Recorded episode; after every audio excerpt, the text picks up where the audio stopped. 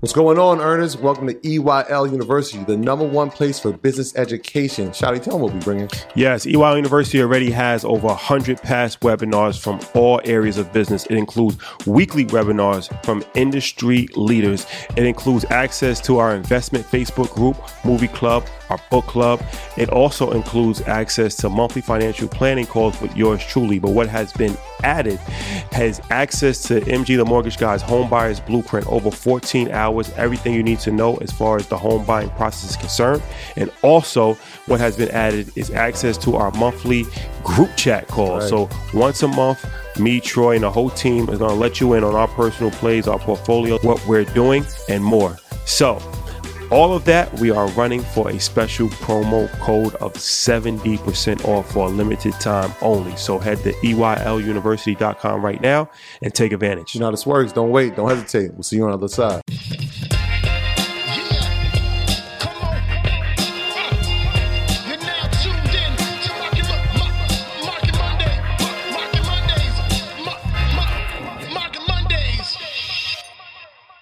Get in, get out. That's an OG classic. Yeah, shout out to all our women, all of our women. International Women's Day. Since we all came from a woman, got a name from a woman, and I came from a woman. We love you all. We love you all. Shout out to all the women investors out there, changing the, changing the world. Changing the world. Let's get into it. Market Mondays. Shout out to everybody in Atlanta. I was out there this weekend. Um, always love. Every time we touch the city, it's always love. So, um, you know, I appreciate the Southern hospitality. Thank you guys, man. Atlanta, there's no place like Atlanta. My dog, guys. what's, going, what's going on? Listen, Caesar sent that that package.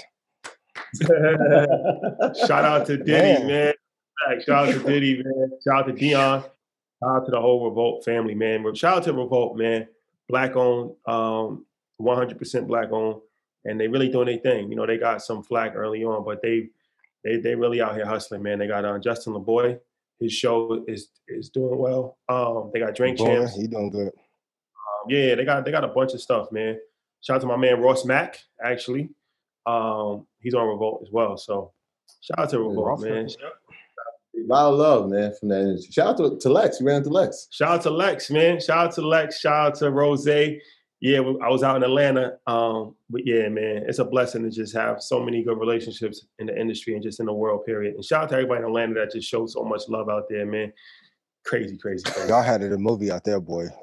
yeah. I ain't gonna lie, I'd have been scared. I had a whole mask on, whole Jason mask on. I was in there living. Yeah, you've been the only one in there with the mask on. Yeah, bro. that was that's a, that's a whole different story, For real. man. Yeah, welcome back. Welcome back. I heard um I heard you was in the hood today. I heard you was in Southside.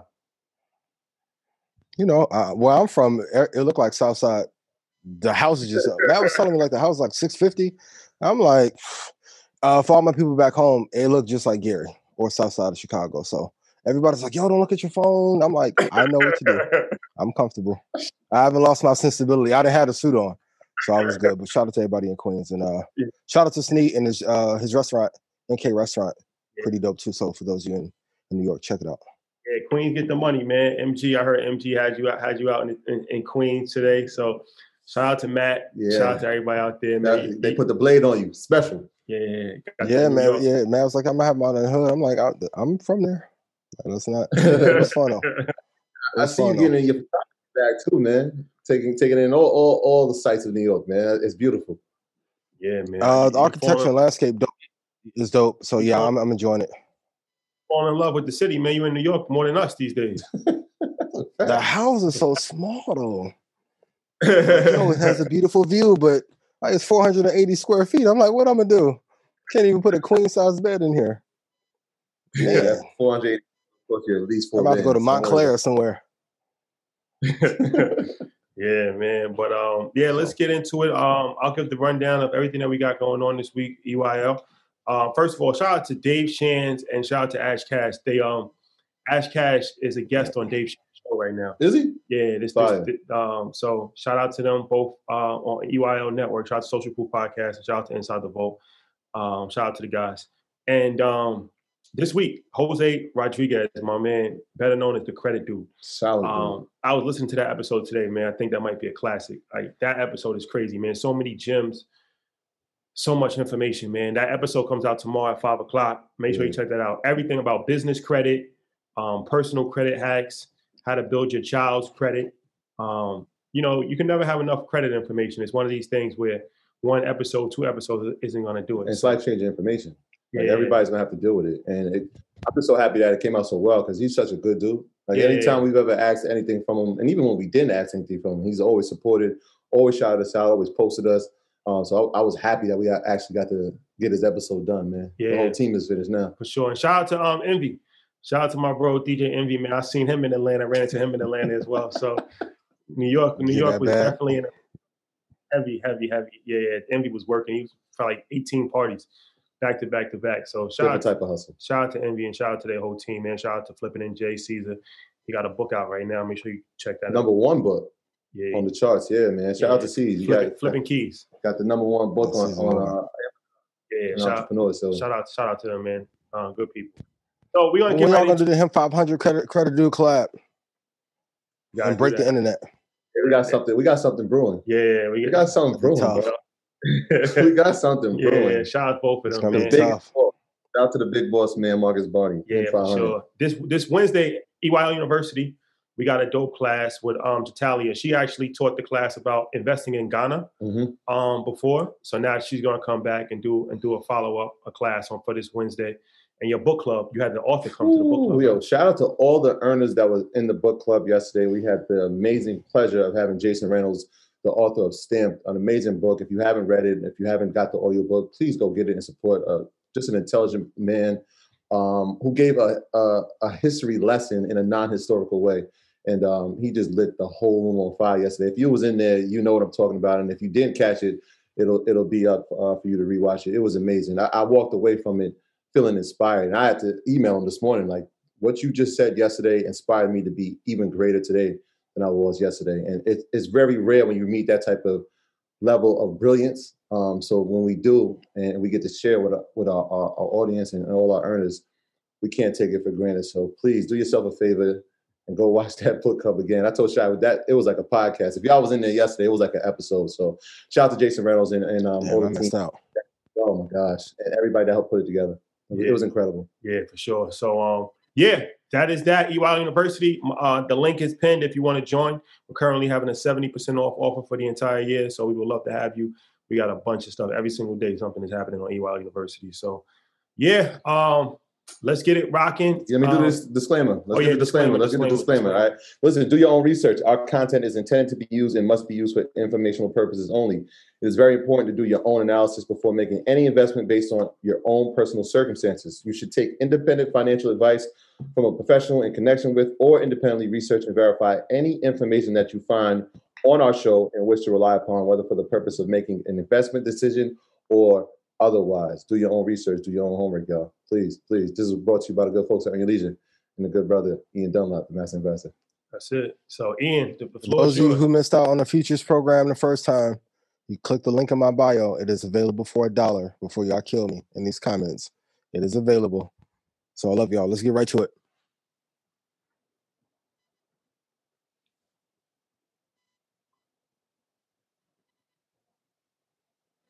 All black owned uh, spirits brands.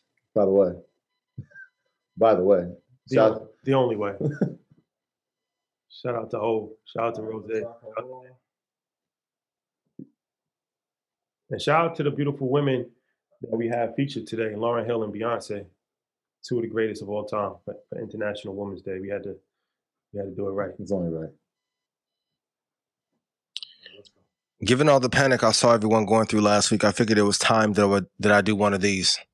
Uh, but before we get to that, I want you to go rate the podcast, give it five stars, and if we get to the number one slot, or when we get to the number one slot, or number two on the podcast charts, I would give away a thousand scholarships uh, into the stock club as a way to say thank you to all of you. Number two, go subscribe to my YouTube. So every day I'll be dropping new videos on investing. I give more in-depth analysis, and then prizes will be given each month. So I'm almost at 10k. Uh, once I get to 10,000 subscribers, I will be doing a uh, cash giveaway. So go to YouTube, look up my name, Ian Dunlap, and get some of the videos there. I appreciate you guys so much. And then tonight, finally, Trading After Dark will begin at 9.30 Central. Uh, the first thousand people are available to watch on Zoom and fire away questions. Everyone else will have to go to my channel and watch on YouTube. And we will exclusively be talking about trading, uh, particularly the futures market. And then this is going to begin the journey of us going through 6,000 charts together as a family. Uh, today's episode is sponsored by the Stock Club. So if you want to know where to get in, when to exit, which companies to stay away from, uh, when is a good time to take profit, and how to hedge in the market, you get a daily call for 20 minutes. Uh, Stock Club is a place for you. I would love for you to join us if you want a considerable edge in the market. Uh, today's class, the biggest thing I want to go over are the 12 things that can cause a crash and how to protect yourself from it. Because last week I saw so many people panicking and worrying about a crash. And we'll finally uh, break down what's the difference between a correction and a crash. But I saw so many people worried, I figured I had to address this today. But first, write this down. These are the seven rules of freedom that we follow in Red Panda. Number one, wealth is the ultimate goal that we are trying to achieve. And that's because wealth ultimately buys you freedom. And the purpose of that freedom is to do with your time what you choose to do, not what someone else chooses for you. And we want to be around people that, that are peaceful, inspiring, and full of integrity, and that bring joy and happiness to our lives. You have to realize that the secret is there is no secret or no shortcut. There is no get rich quick scheme. You have to build slowly, consistently, honorably, and diligently. So I need you for context as we're going through these. These are North Star or guiding principles that we follow as a family. But these are the 12 things that causes a crash. And here's how to protect yourself from it. And I want to say, stop worrying about a crash. Anytime we have a pullback, I know Tesla dropped 34% and some change, but there is no upside reward without some downside risk. But number one, overinflated bubbles bursting. So, anytime that a market gets too hot or too frothy, at some point those bubbles will burst. And if you're wondering when a, bu- a bubble is going to burst in the industry that you're looking at, you need to go study the entire history of that particular market to get context for how long or how many decades you have until that bubble will burst. Number two, so in 2008, we had over leveraging. And when you had mortgage-backed securities and exotic tranches and things and all kind of derivatives being thrown around, it leads to people leveraging and taking on more risk that is necessary, and ends up damaging the system. So that's the second reason that a bubble can burst or cause a crash. Number three, when you have banking panics or monetary contraction. So if you have a run on the bank, that is the third reason that a crash could happen. So we haven't had any banks uh, at scale being um, funds being liquidated from customers, so we're fine. No extreme monetary contraction, so we technically are in a safe zone. Number four, decreased lending. So whenever you start to see that banks and financial institutions are lending at a slower pace, it is usually a sign that the market is going to crash because they then want to protect the capital that they have in their reserves and on their books. Be mindful of that. So when you're saying when we're telling you to do your research, these are things that you need to go look at and you need to spend an hour a day researching. And I've been telling everyone at Red Panda, and I'll uh, share with you that you need to spend at least um, 100 pages a day in terms of your reading time to get a considerable edge in this market because without it, you are technically ga- gambling. Reddit and Discord groups do not count. So when you have decreased lending, that does lead to a potential crash. Number five, when you are using excessive leverage. So whether at a macro scale or in your own personal account, these are some things because flash crashes and fat finger trades have happened and they've caused uh, some damage catastrophically in the system when they were over leveraged or used excessive leverage on a set of particular trades. Number six, interest rates and inflation. And people act as if interest rates and the yield went up to 9.875%. It barely bumped. And in this market, stocks can still rise when bonds yields go up. It doesn't mean that we're going to have a crash as a result, but interest rates and inflation can adjust the market and have a negative effect on it. Number seven, political conflicts and unrest. So anytime that there's political uneasiness, and we when we had a prior president that caused some of that civil and political unrest, things were rocky or choppy at times. Number eight, dramatic tax changes. So if taxes go up to 65%, it will have a dramatic effect on the market and how people choose to invest their capital. Number nine, this is key panic and euphoric pressure from the market. So anytime where a market is too hot and people are saying this thing will never come down, it's going to the moon and it's never going to slide down, that is usually a sign a crash at some point or a deep correction is imminent. Number 10, it could be a combination of these factors. So if you have political unrest with rising interest rates, with uh, excessive euphoria, excessive over leveraging in accounts, it could cause some danger. The one that I'm most fearful of is in maybe 2035, and that, that's at the time when China should surpass us as the number one superpower, is if our student loan crisis and that student loan bubble pops. I think it would be three times as big as the real estate crisis in 2008.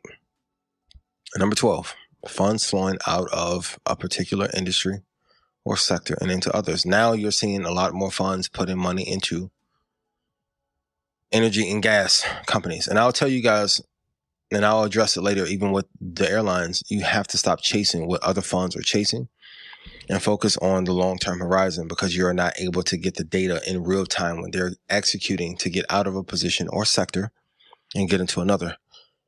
We're going to do quiz time finally about charts, and I want to ask you if these assets or companies are going up or down, but let's do that at the very end. But I want to ask you a question. If we have four to 14 months of a slow period in the market, what would you do? Type in chat, what would you do? I'm going to give you some insight. One, and this is where you would start to build a base. So in a flat market, every month you still should have the number of shares that you're looking to buy per month, whether it's 100, 1,000, 10,000, etc. You still need to execute that amount. Number two, only focus on eight stocks that you would want in your primary list. And these eight would be the eight that you would pick if your life or your family's life were on the line. Type to me, what are those eight? Number three, pick the top 50 stocks you're interested in and write the prices down that you will want to acquire that asset or that stock the time to not write the price down is when everything is in free fall because your emotions take over. So now that we have some stability today, and it would be great for you to go write 50 stocks that you are interested in and say, hey, if it drops to this price, I would want to get in here. I always do my pricing uh, planning on days when the market is up, not when the market is down. So when we finally slide back down, I have an advantage of where I want to get in and I can think clearly. I have to say this buy the dip is not a strategy. Please put this in chat. Buy the dip is not a strategy. That is a cute axiom. But what a, a dip is different to every person. One person may see 2% decline as a dip, another person may see 10% as a dip, another may see 25 to 50%. You need an exact price. So, are you going to buy 20% off 30% off, 40% off. But dip is not a mathematical measure. It is a wide ranging, in this case, euphemism. You have no edge from a stats perspective, just buying the dip, right? And then some of you bought the dip and you end up looking like my guy here who needed taper and had a rough day and you bought the dip and it kept dipping so we talked about the 72 period moving average. The 200 is another way. On, a, on an episode with Mark Cuban, I gave you another way, which I think is superior for those of you that are using it. Great job. But I want to ask you a question right now. What would be the best price right now, hypothetically, if you want to buy Salesforce based off the 72 period moving average? Everyone's commentary in chat should be around the same price. Please type this and write this down. You need one method of entry to buy all of your assets. And I posted this last week, but Square's a new JP Morgan. And congrats to Jay on the deal with Jack. So Square is one of my favorites, has been for a while. But here's how Square makes money. What now that they're going into the banking space and they, they can do lending at 10x the capital reserves they have in their possession, that is going to be a huge benefit to them. Um, and then we'll talk more about Tidal and that acquisition, but there's a great reason that they end up acquiring Tidal. Very strategic move for Jay Z and Jack, and the amount of data that they'll be able to get from uh, that customer acquisition and data play is going to be amazing. But number two, transactional fees from selling products and services is number two. Number three, Bitcoin. It's a great hedge. Uh, they bought $170 million worth in February of this year. Um, they make 63% of their money from Cash App. Take your business further with the smart and flexible American Express Business Gold Card. You can earn four times points on your top two eligible spending categories every month, like transit, U.S. restaurants, and gas stations. That's the powerful backing of American Express. Four times points on up to $150,000 in purchases per year. Terms apply. Learn more at americanexpress.com slash business gold card.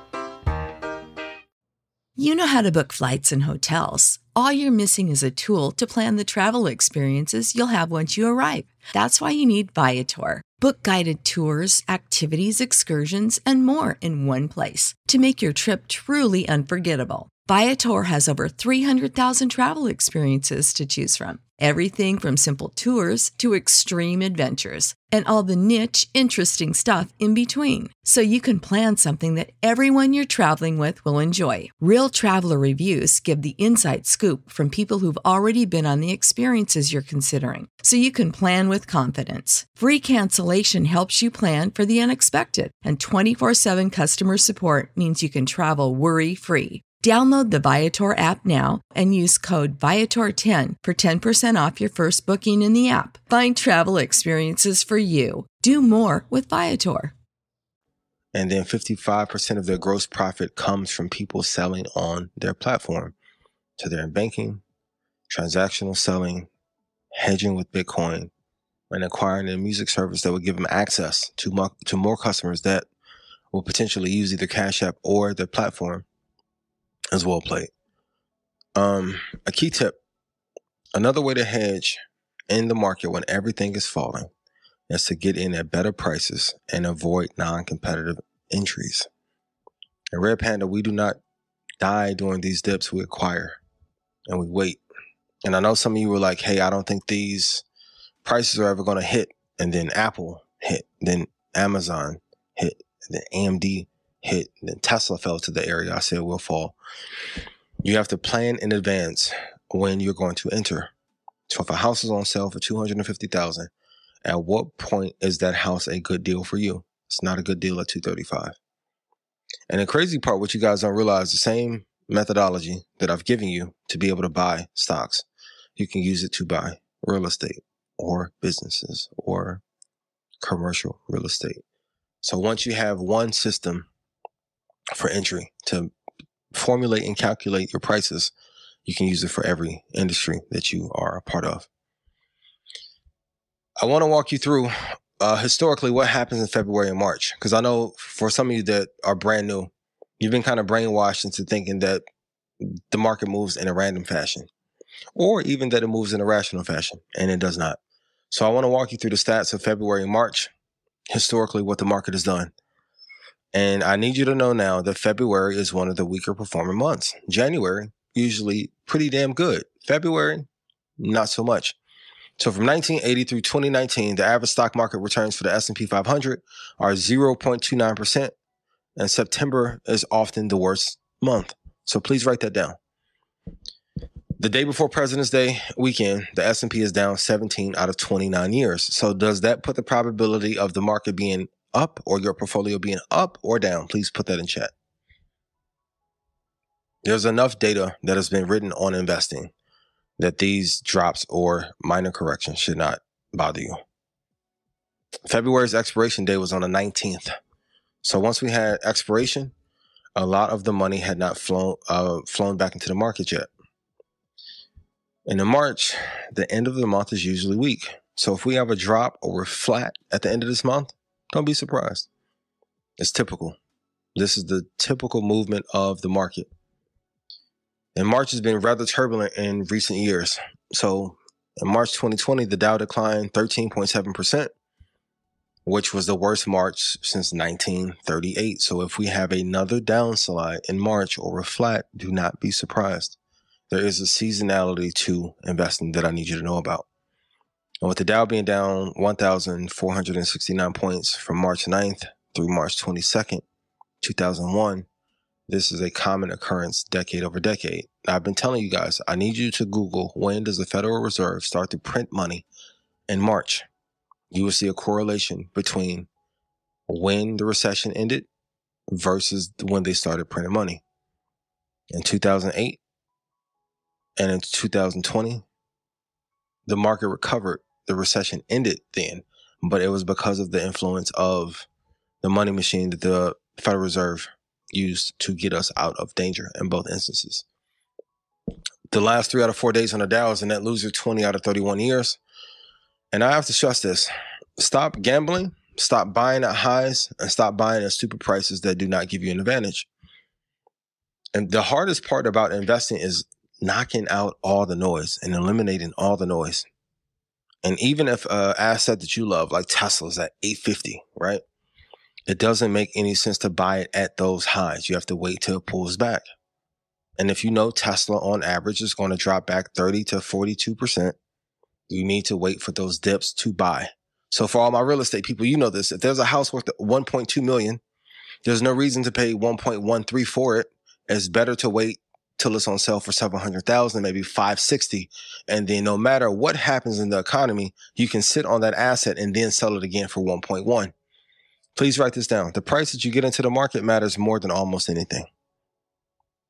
You can't print alpha or, or get any gains if you're buying at top of market.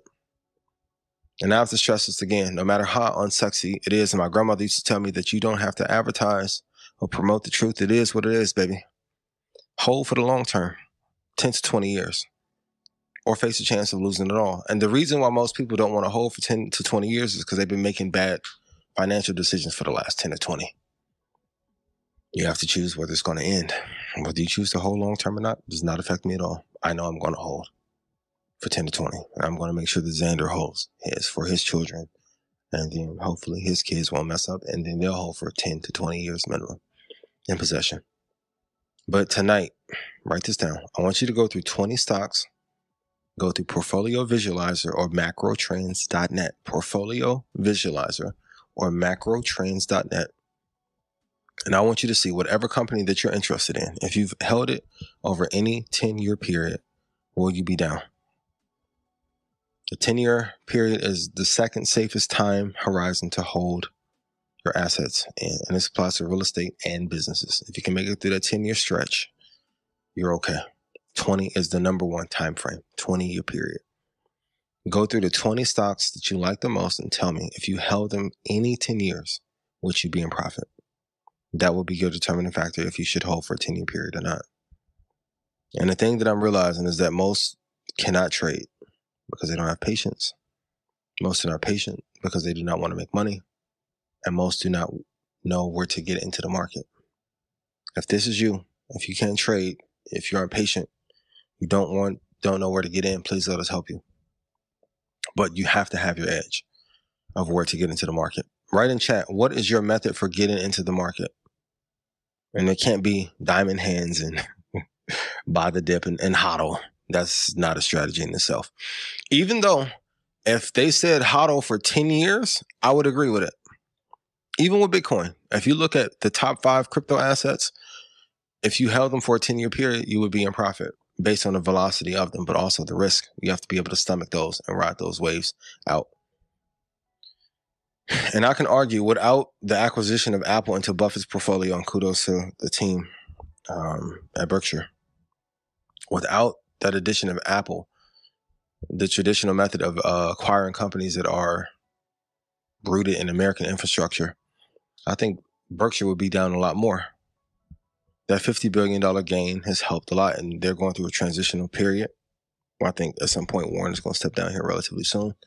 after an illustrious career, which is well deserved, but this $50 billion gain is tremendous. And meanwhile, Buffett is saying it's the best business in the world that I know of. But on Twitter, if you scroll through and look, you'll see somebody like Johnny Jackass saying Apple isn't growing, there's no innovation. There are two pockets of investors that I'm noticing ones that are just getting started, that don't have much capital, that are looking for more growth, right? And then you have a seasoned investor or seasoned business person that is looking for safety. I'm going to tell you no matter how much money you have or don't have, the number one thing that you have to be focused on is defense.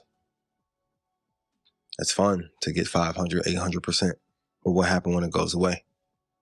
And I know for us, when most of us don't hit the mark that we need to, we quit. Or even worse, we finally make some big gains and then we end up giving it away and it hurts. Uh, these are the top eight weaknesses of most investors. Please write these down. Number one, most do not know where to get in. Given the thousands of books and millions of hours discussed on investing, most people will not use one system long enough to know where to get in.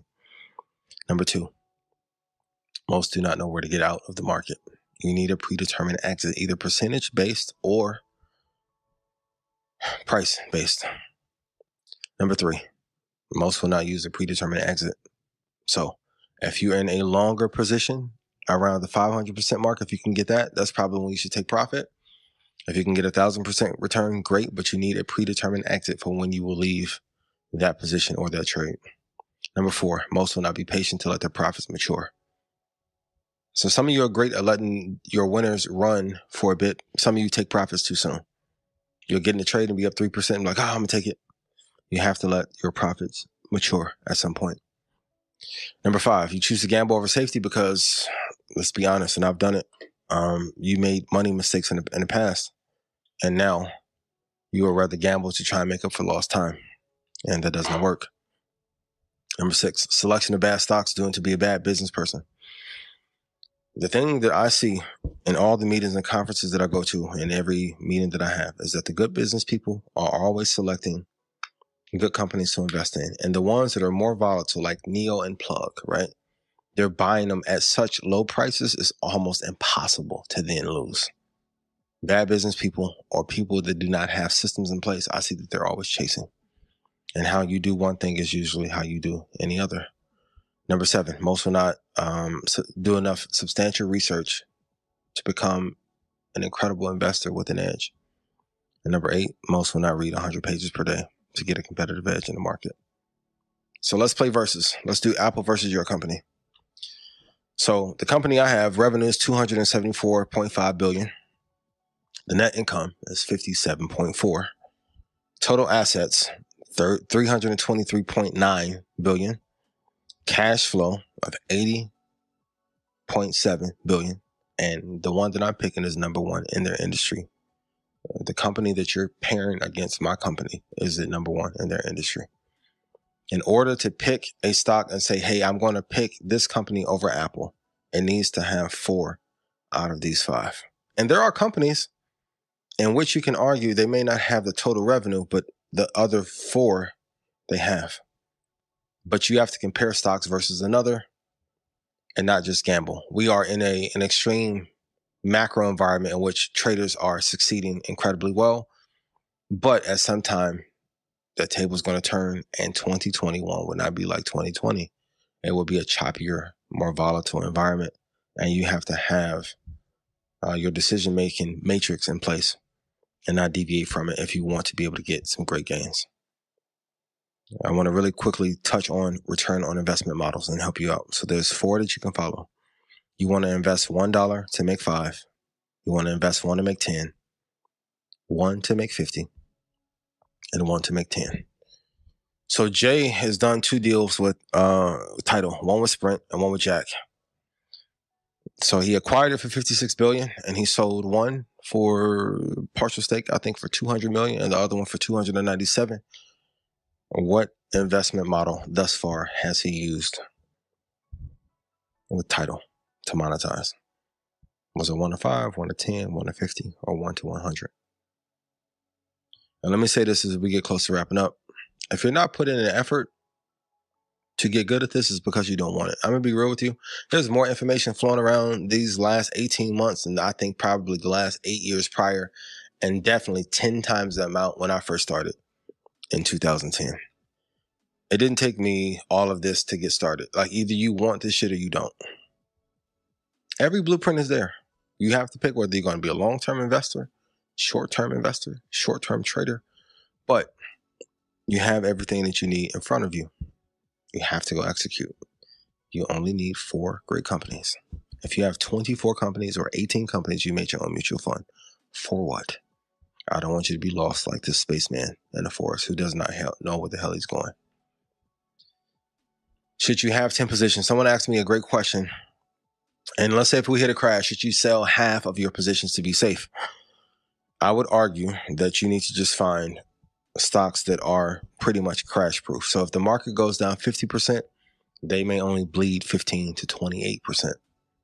They're not going to fall 50. And definitely you don't want stocks in your possession that if the market crashes 50%, that they go down 78 or 80% in value because those are very tough to recover. How do you know how low stocks will go?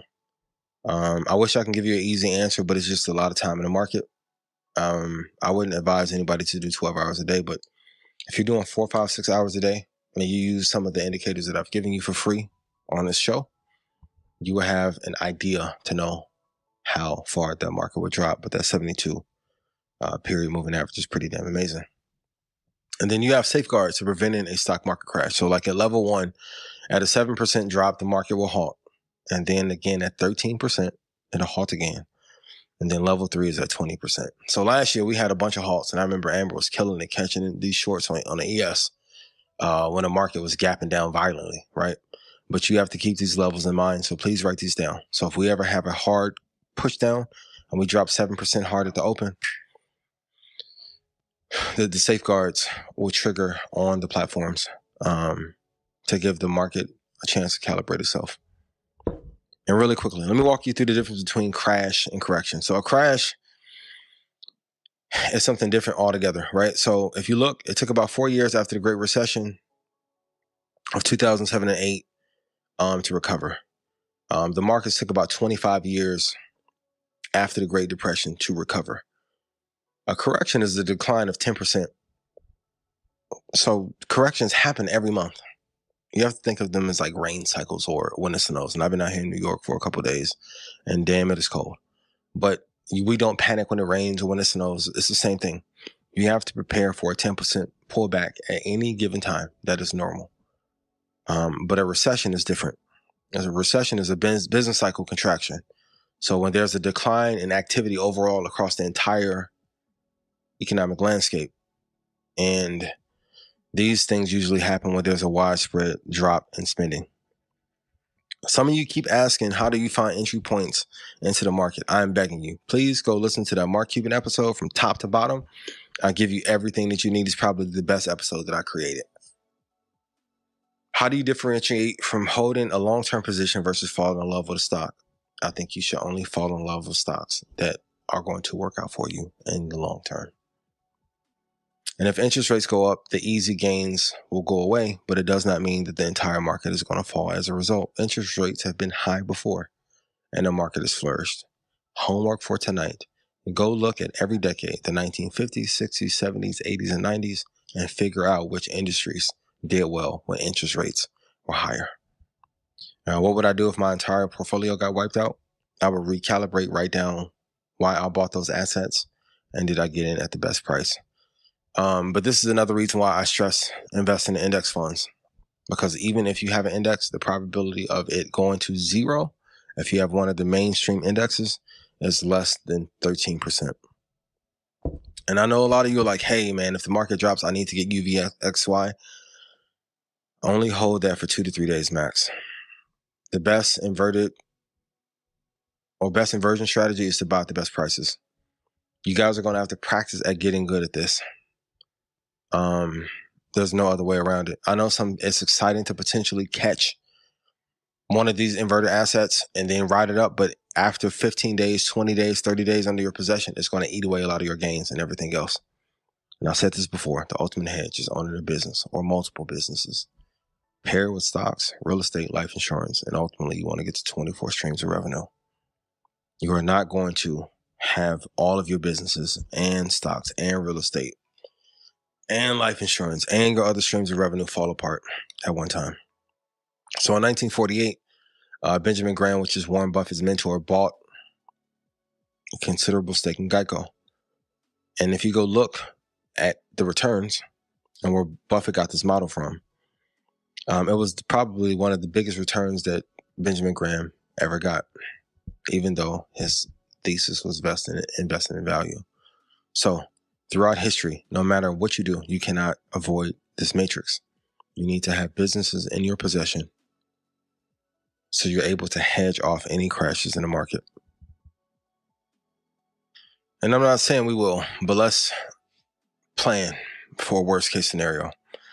If we hit full recession, or even worse, full depression, and this lasted for four to eight years, what would you do? Because it's better to have the fire extinguisher and not need it.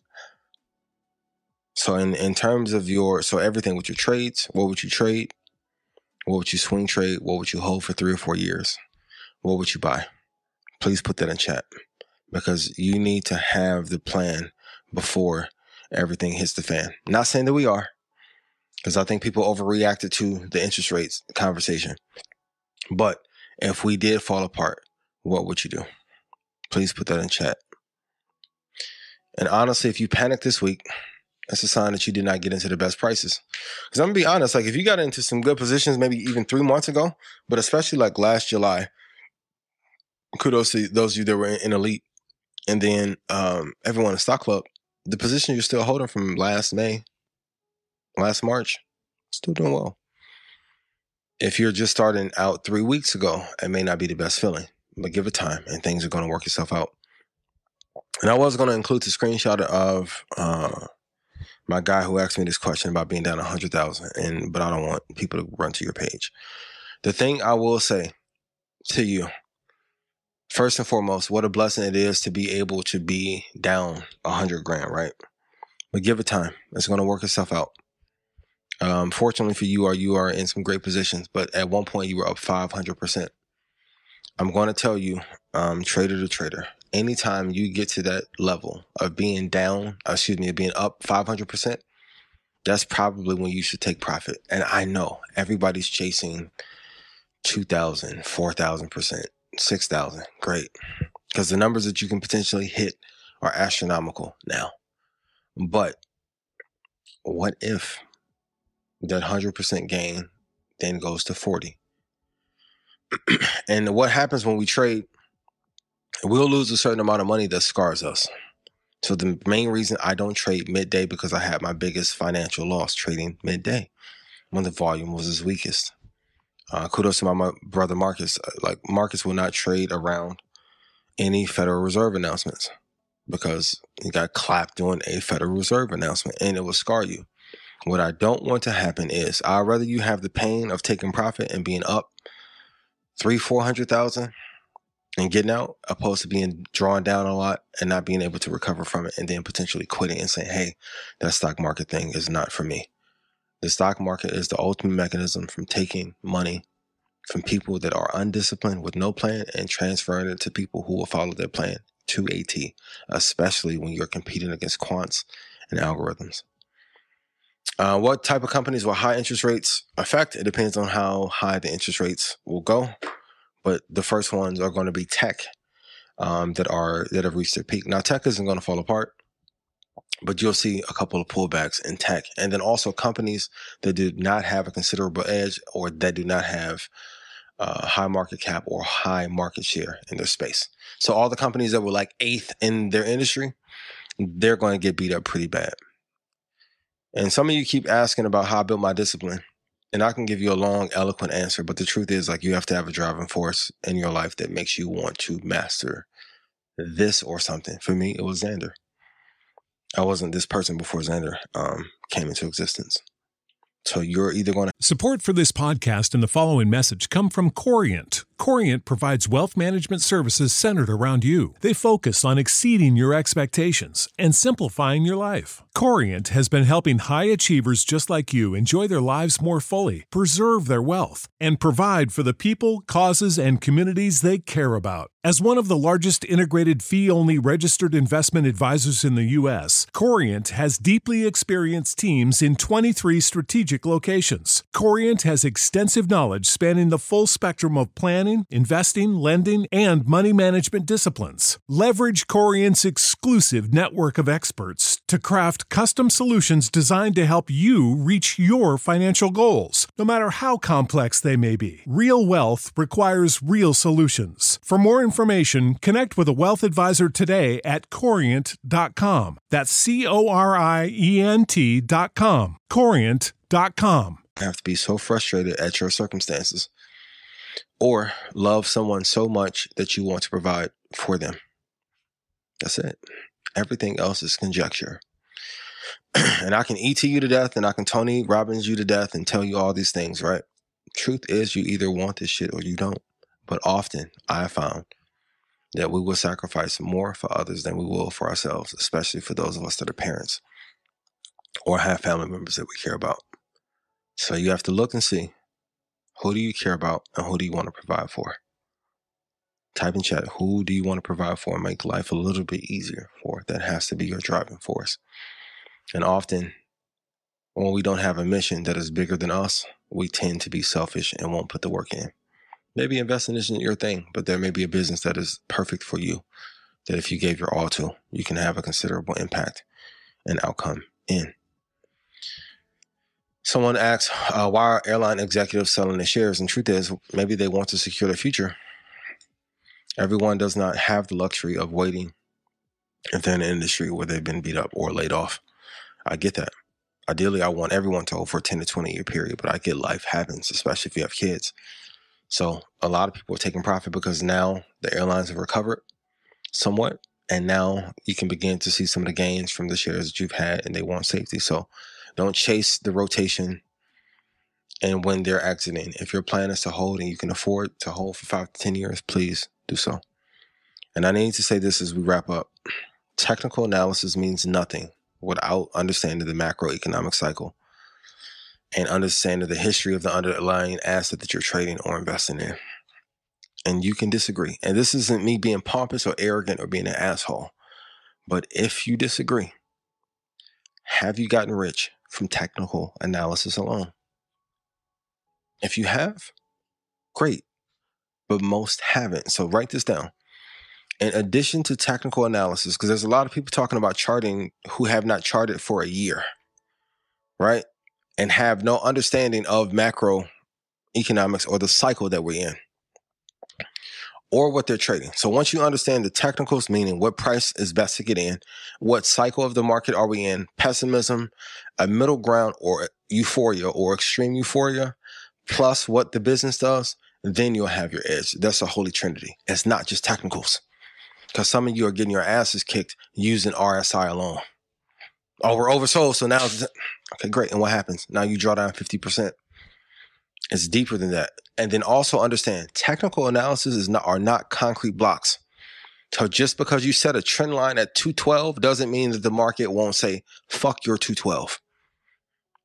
And once you understand the economic cycle that you're in and the history of pricing. So go look at 20 years on that asset that you're looking at, and it'll give you an edge.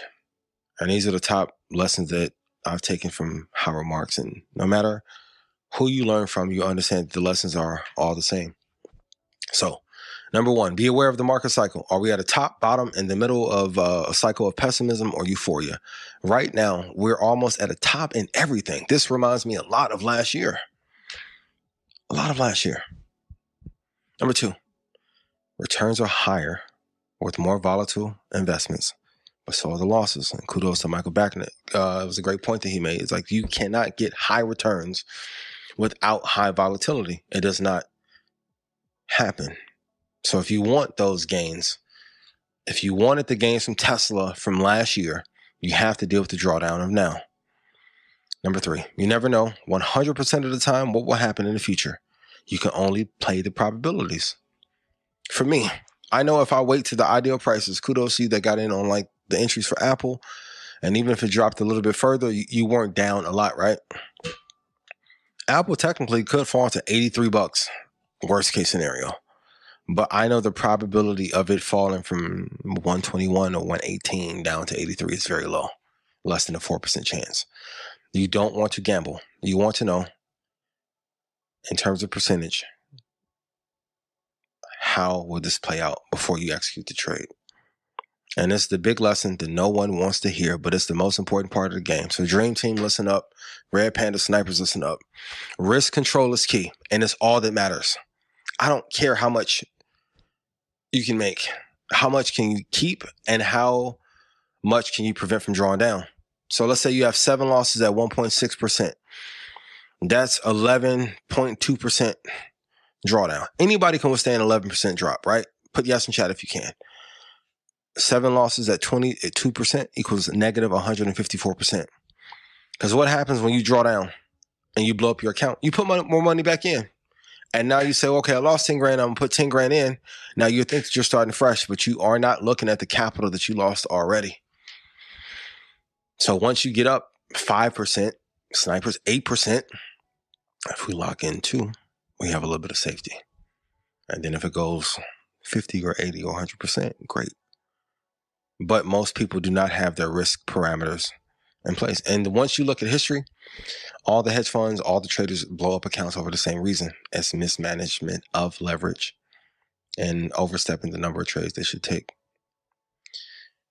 This is very key. Love your thesis, but look for insights that is opposite of your own. I love Tesla. Been a fan of Elon since he was with PayPal Mafia. But if you read the reports, yes, the revenue could be better they are not as stable as they could be. And even though uh, I love Elon, he's probably one of the more vilified entrepreneurs of this era. But they are in need of a Tim Cook. They need a operator. Elon's probably one of the greatest engineers ever, arguably. But he needs an operator to help give them an edge and drive in more revenue. Love your company. And the arguments about Apple not being innovative are true to a certain degree. But the operations that Tim Cook has brought is innovation in itself. Luck helps, but excessive preparation breeds luck. So, luck helps, but excessive preparation breeds luck. And nothing is dependable as market cycles. You have to understand the market that you're in. So, literally, if we're at the top of the market, please stop buying and adding positions at the top of the market. Wait for the market to drop if the house is worth 250, wait for it to go on sale for 200. Don't buy the 249 because the cabinets are good. And the last thing from Howard, the thing that I find most interesting is how paradoxical it is. How often things that seem obvious, which everyone agrees on, turns out not to be true. So, like cruise lines last year, airlines last year, were there some gains there? Yes. No one was talking about how important it was to be into tech, but a few people, and I was one of those even Apple is a born business. There's no gains there, no gains left. People have been saying that for 20 years. You can go look. And on this final note, I need you to screenshot this. I don't agree with most of the things that this man says, but this quote is amazing. You're going to pay a price for every bloody thing that you do and everything that you don't. You don't get to choose to not pay a price. You get to choose which poison you're going to take, and that's it. So you're either going to take the time to master investing and take control of your financial life, or you're going to pay the price to someone that has put all of their energy, effort, time, and energy into studying it, and they will be able to control your life. And I think that you deserve better than that. And let's be honest, it's not that damn hard. It's not that hard. Whenever I ask anyone, hey, what are your favorite companies? No one is saying kudos to the people at Exxon, but no one's saying Exxon. It's not one of the first 15 companies that people are mentioning. You are capable, you are worthy, you deserve this. But you have to pick the price that you're going to pay. So, opposed to arguing and bickering online or even in comments, I need you to choose to master this or not and pay those prices. Love you guys. Over. Yes, another another college um, class. Trying to make it for the audio for last week. Yeah, so if Yeah, I feel like you did you did the step. You shot the three and then turned around. yeah. Like ah, that was fire, know. man. That was- They I said the presidential that. campaign has started. They said your presidential campaign has started. Dunlap 2024. better, better than college. no, better than I college. appreciate y'all. Yeah, for sure, man. Definitely um, higher education for sure. I'll find a way to learn. That's a fact. Uh, Shotty was smiling over here when you put up that defense is the best offense. He been telling that for Forever. Tell like you, you were supposed to dive into it three weeks ago, but can you dive into it now? Like 200% gains mean nothing if a person going to draw down 180. And for us in our community, we lose 100%, we're never going to come back to the market. But I think it's important on the advisor side. Can you talk about how important it is? Because if you lose 80% for a client, oh man, they're going to be all over Instagram. You know, Yeah, no, it's true. And it's like even for me personally, for all of us, me personally, I lost a ungodly amount of money. But you never lose until you take it out. But um, Yeah. last couple of weeks, I lost, I lost a, lot. pension. I lost a firefighter's pension. Yeah. Um, but you know, just wins and losses in this game. So I'm not really too. Um, but what I kept saying, and this is why it's important to diversify your portfolio and not have all um, just one thing, not just have all individual stocks. Yep. And um, this is why you got to be careful with options as well, Mhm. especially short-term options, because it's not. My philosophy on it is that it's not so much if a company is a bad company or not. It's the time frame. The, the problem with short-term options, any option, but really short-term option, you put time frames on it. So, like we know Apple's going to come back, Mhm. But if you got an April call, you might not have enough time. You're gonna run out of time. so that's that's that's the thing that's really like difficult. And that's what Bonawyn was saying. Like if you really do it right, you don't need to have your whole portfolio. The reason why long-term investing makes sense is that it gives you time. Like investing, like the most important thing that you have on your time on your side is time. Because you could withstand all kinds of anything Mhm. if you just ride out. If you don't have time, you can make a lot of money, but it's like it's like being in the league. Shot clock is is, is against you. Run You against you. Yep. No matter how no matter how good of a player you are, if you only got two seconds to make it from the other baseline to the other baseline, you're not gonna make it. You're gonna end up throwing a half point shot, and just hoping and praying that it goes in. Mhm. So this is why it's extremely important to be intelligent and just to diversify. I mean, it's just a lot of stuff is common sense, but you know, when we talk about losses and protecting your portfolio, so if you have if you have a hundred thousand dollars in your portfolio, right, and that hundred thousand goes to to fifty, now that's a fifty percent loss. But in, Mhm. in order for it to go back up to a hundred, you got to have a hundred percent gain. Mhm. Mm-hmm. So the losses hurt you a lot more than the wins. Cause like we one of our friends was saying, like, yo, I never I lost he, he lost like 150,000 last week. And he said I never made 150,000 in a week, Mhm. but I lost This 100,000 is key. last.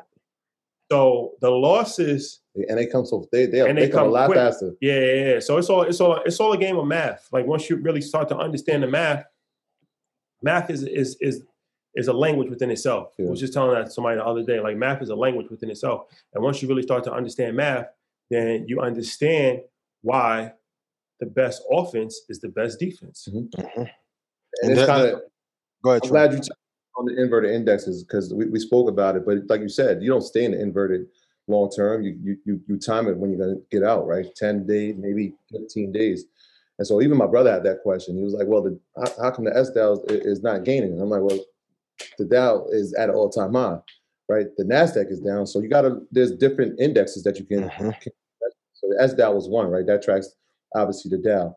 But PSQ is more for the Nasdaq. So if you're in the PSQ, that's an inverted index for that. If you're trying to do the S&P, SH is an ETF or an inverted index you can use for that. So knowing that, like these are like the mistakes that I made, right? So I'm we're telling you because we're ma- we've made the mistakes and we're telling you, Yeah.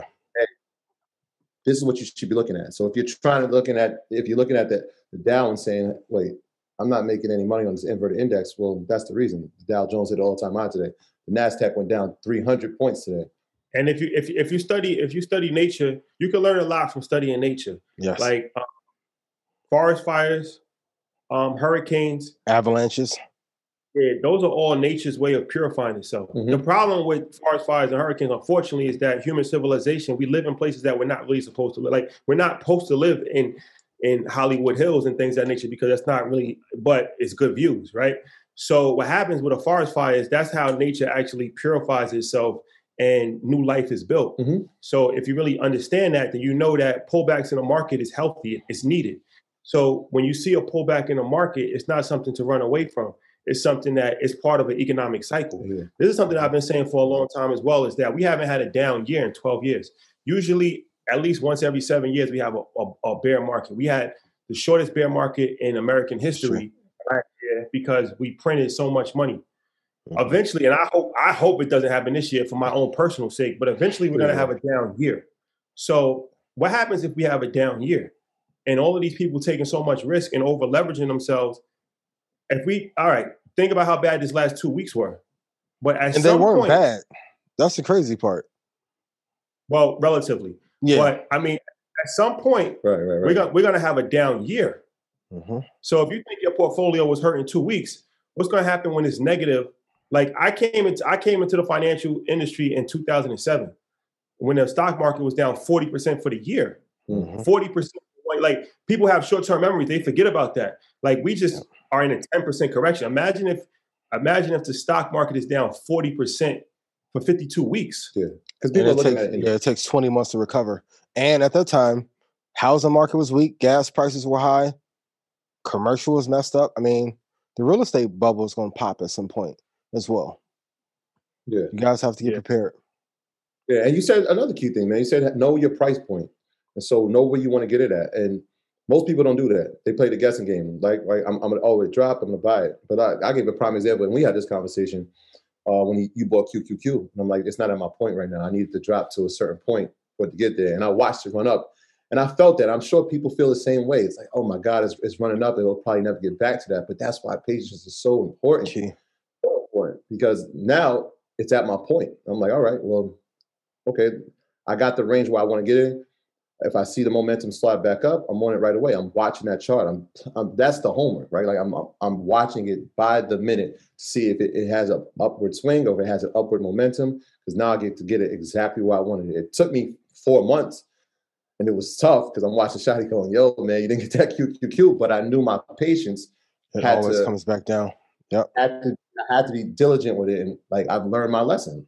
So that that's true, man. I'm, I'm glad you said that. I'm glad you spoke on that. And I want to say one more thing before we go to um, questions. And I know we got a couple other stuff on, but um, it, it's crazy if you really look at it because the Dow Jones actually hit the, S- the, the Dow Jones hit an all-time high today. Yeah, yeah, yeah. Mhm. So Nasdaq, um, the peak it peaked at 14, um, 14,175. Mhm. Now it's at 12,609. So that's 11%.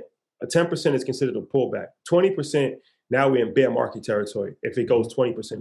So we it's crazy that, and I said this, I, said, I don't know if anybody remembers me saying this, but I said this at least three times. I said, I think tech is overinflated. I said this during the summertime. I said this when Josh Brown was on. Yeah. I said this a few times. I said, I mean, it's just common sense, right? It's mm-hmm. like when you see all of these tech stocks just performing at all-time highs, what goes up eventually has to come down. Yeah. So not to say that, you know, long term, do I think that Tesla and Apple and Google are going to be no, of course not.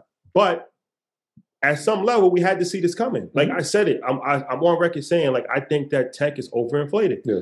And now we see a, a rotation happening where the stock market is not down, the tech side is down. Right. Like Nasdaq the is down. opportunities in value. Yeah, like if everything was at a high, we can't keep buying everything at a high. You got to go pick up some of the lower value companies and push those up, and then tech will slide back down, and everybody will put push tech back, back up. Like the thing, I think. Go ahead. Okay. I, I was well. I was going to say that there was opportunities, and that there was plenty of companies that we've spoken about that you, you had great opportunities. Well, I want to, Yep. I want to, I want to. Warren, You right go because I'm gonna give you credit. I'm gonna give you credit. You said this company a while ago. You said this company over a year ago, and you kept saying it, and I wasn't really too bullish on it. But all time high today on fire. Disney. This is something that you said Yeah. several times. And um, California is opening back up. Mhm. They um, Disneyland. They're gonna start to open back up Disneyland, along, let alone the streaming services. you wasn't rocking with it. Um, so this just goes to show you, like Ian says, there's never a bad market. It's just Mhm. bad entry points. And when something is up, something else is down.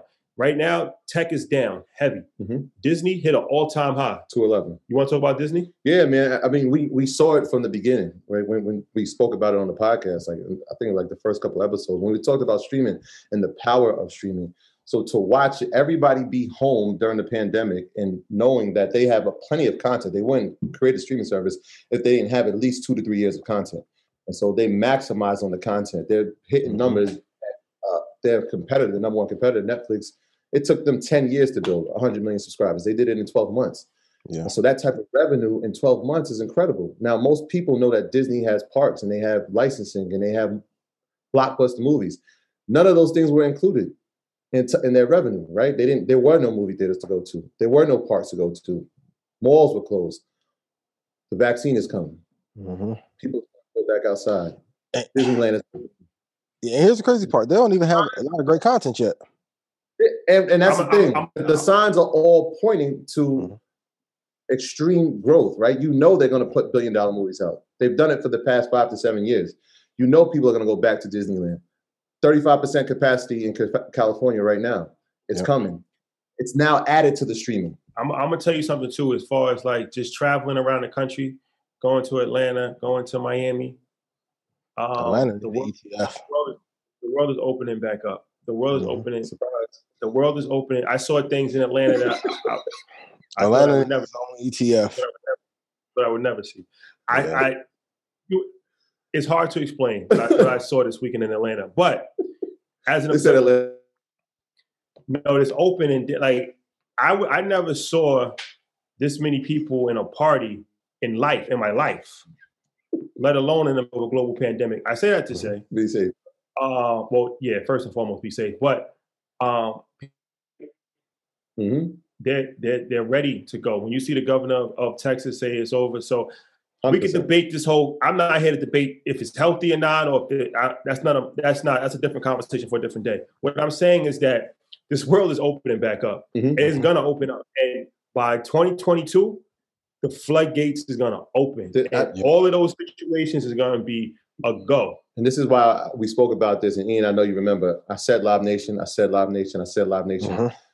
They're killing me for saying Live Nation. People have been killing me for a lot of like the DraftKings thing, Disney thing, but the draft, the Live Nation was like How could they argue with it? The world's not going to be closed forever. And then, and for all entrepreneurs, you have to learn too. Even in moments of extreme pessimism, if you go look at Jesse Livermore's story, if you go look at the last recession or the Great Depression, there were a lot of people that became millionaires during that cycle because of the same Yeah. reason.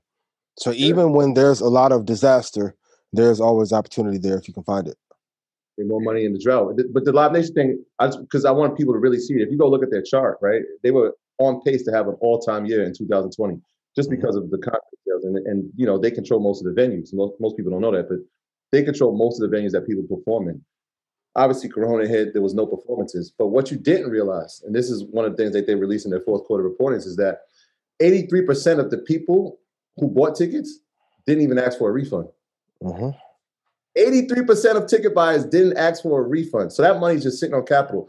Plus, in the I think in June or July, you had uh, the Saudis invest 500 million in the company. So you got 500 million plus 83% of the people who've never even asked for a refund just waiting to come back.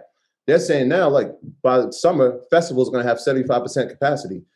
If he saw that many people in a party, imagine when And then 24, it's going to be the insane. artist is now at the festival. You're talking thousands. Yeah. And, and the crazy. Versus tours are going to be probably the biggest hip hop tour of all time. if they do it right. They, they got They're a, gonna they got a great, ch- got a great They're going chance. to do it. And another somebody said, um, so what, what, where should we be moving right now? I I want to answer that question. That's, that's, I want to unpack that question if I can. Um, shout out to Bam, our, our guy in Atlanta. XLF, he's been heavy on XLF, and XLF is all time high. That's Yeah. the financial. That's the financial. Um, ETF. Yep. So the XLF is something that the financial sector is on fire right now. Mhm. It- pretty much everything is on fire right now except for tech. So, but but but this is something that you have to be careful about because somebody just said I think I, it looked like I missed my entry point on Disney. It's like it's like cheating on your girlfriend, right? Like when you cheat on your girlfriend, you it's like you get caught at the wrong time, then you go back, and then it's like you just stay, stay the course. Because what happens is that Be faithful to the positions that you have. stop cheating. Stop. Yeah. Stop. Kudos to the stock club members that got in at 100. Just hold quality for a long period of time. The grass is not always greener. It's never greener. So No, it's not. Because you always gonna get caught when you when you water in the other lawn, and then it's like, damn. Why, you- why you doing that? respectfully. Uh, no, so what I'm saying is this. This- is what I'm saying. So you are looking for an entry point for something that's at an all-time high. But we just said tech is a is a major pullback. Mhm. So instead of looking for an entry point at Disney, this might be a good time to start looking for entry points in tech. Exactly. Or or double down on your position. If you brought something and it now you can actually dollar cost down. We talked about that before as well. You dollar cost down. Yeah. And like so if you if you brought Tesla at all-time highs, now you can dollar Perfect. cost down, and now that brings your average buy point to a middle ground. 523 So- is not a bad entry point if you're looking to hold for a four or five year period. By the way, for Every, you watch it at 850, you watch it at 812. It's at 560. Like Yeah, yeah, this if you wanted a time, here's the time. Right? If you wanted Apple, you watch it go up to 145, it's at 118.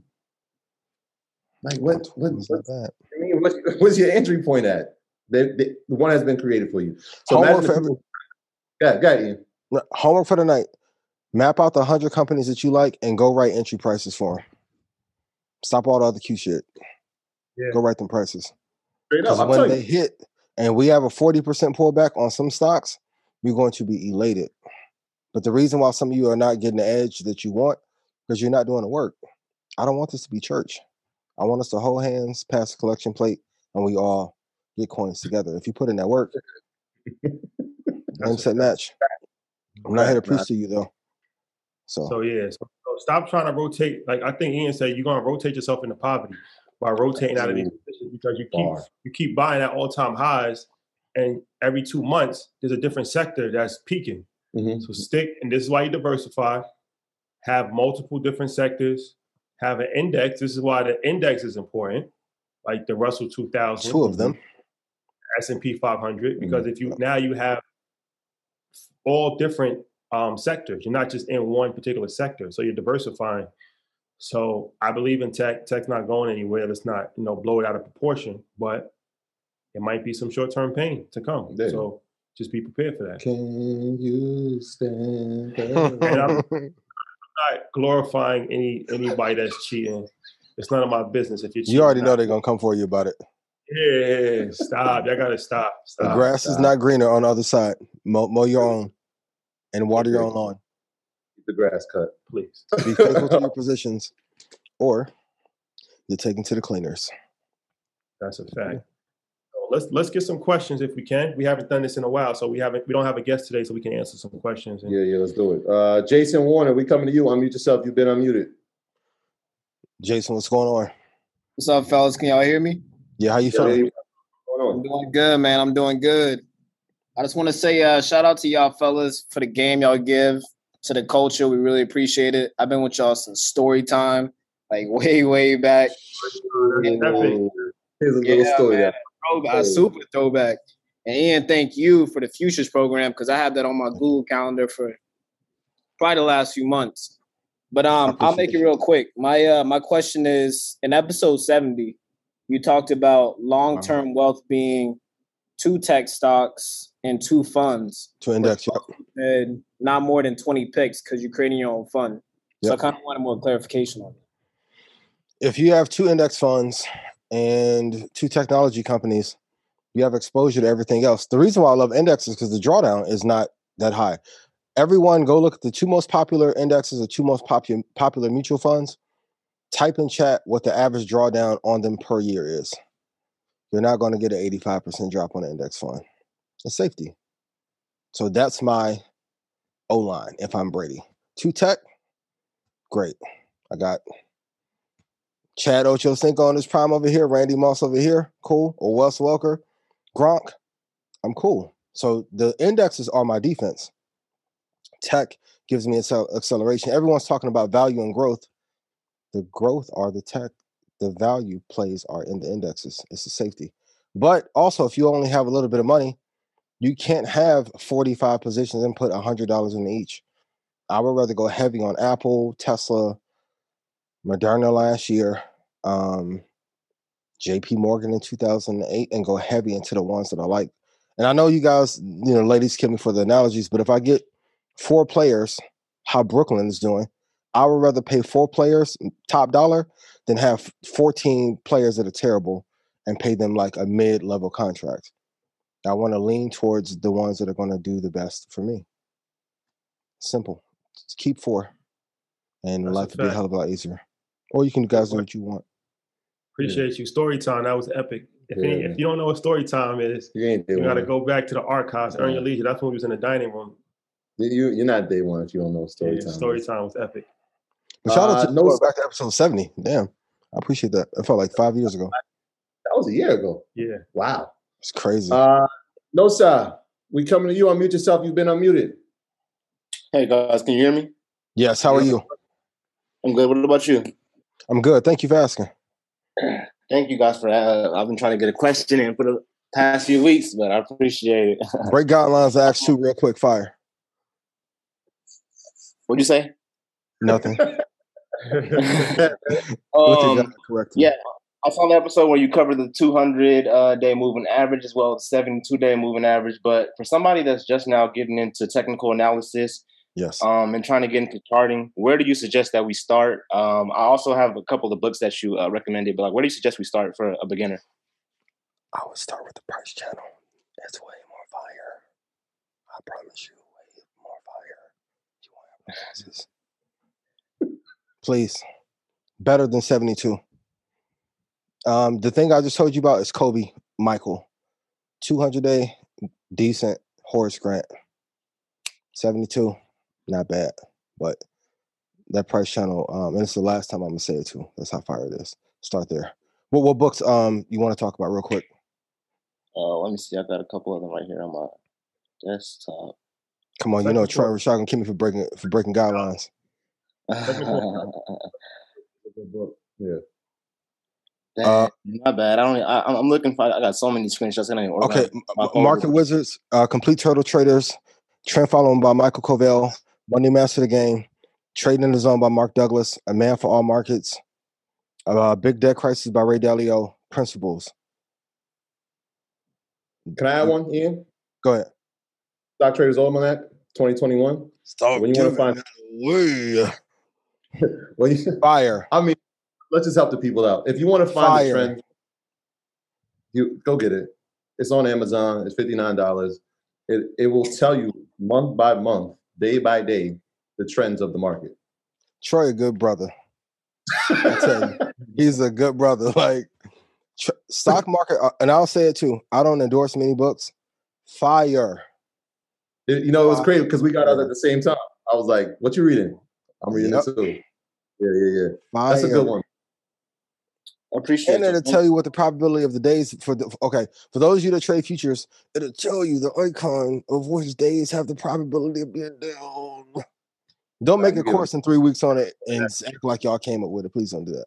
But yeah, that's fire. Love it. Yeah, they put it in chat. Somebody asked to say it again. It's in chat. Stock Traders Almanac 2021. There's a 2020 version, but they obviously update it every year. That's a good one. No, so appreciate you. That's a Appreciate you. Thank you. Do, do, do. Let's get some ladies on here. Let's This see man just gave us the blueprint to how to make the Just Blaze sample at Rockefeller. I'll see you. Well, I hope I can get this right. Uh, Miss Kenny, are you there? Sharasia? I hope I said that right. You unmuted. Unmute yourself. Sharisha? Hello? Queen, you there? She's saying no, no, no. Oh, Trying to get some headphones together. I hear you. I gotta get my mic right. all right. Five, four. I'm here. We, She said, okay. we can hear you. Okay. Uh, so I wanted to ask. I know you Your, guys. vo- your, vo- your volume is real. Your volume is real low. Is there any way you can speak low? Okay. Let me turn it up. What's, what about now? Better. Yeah. Okay. Is that better? Okay. Yep. My Yeah. bad. Thank you. It's Sharisa. Thank you. You got it right. Oh, Uh, please. and hello. Good evening to everybody. Hope you guys are doing. Glad you guys are doing well. Heard you tell you you were doing well before. Uh, I had a question about energy sector. I know when Josh Brown was on, he talked about the energy sector. You have to look at companies into the next level of the energy sector. And so what what does that look like? What does that next level look like? Because when the when the cold weather happened in Texas, um, they bashed clean energy. Uh, they bashed the the windmill energy, and so why is the energy sector taking this turn?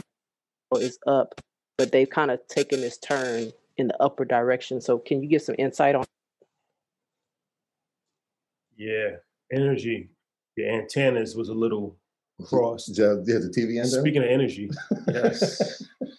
Remember back in the day, I don't know, my, my, grandmother had the joint where yeah. you had to turn it down and then like you had to play with the um, wires and it was like it might be lines in the TV. Yeah. It was a real, it was a whole cultural. If, if your brothers didn't like you, they told you to hold it because you got to stay there so we can get a clear channel. Yeah, that's what happens when channel you're younger. Channel two, brother. channel four, channel five, seven, and channel seven, nine and eleven, and thirteen. That's what Mr. Rogers. That was before cable. Um, Ian, how do you feel? How do you feel about energy? Um, there there is some value there right now. Um, anytime that anything related to short term weather disasters it's a good trade, not a good long term investment. Um, the we're having a shift in, or like a paradigm shift in what's important. So fossil fuels are going away. Um, cleaner energy is going to be the wave the future. Some would argue that it is here now. Um, if you're going to look at anything in the energy field, I would look at the big boys, but I can come back next week and probably tell you like the top five that I like, but I wouldn't base a long term investment thesis based on short term weather disasters that have happened uh, in the state that I live in. I have yeah. two that I'm thinking about jumping out of now. just trying to map Fire out away. my price point. Okay, what, what uh, Fang and ET. So Diamondback and Energy Transfer. Okay. So I got it Diamondback at 62. Let me grab my phone real quick. I promise you I have these prices for you. Um, you want to get in or out?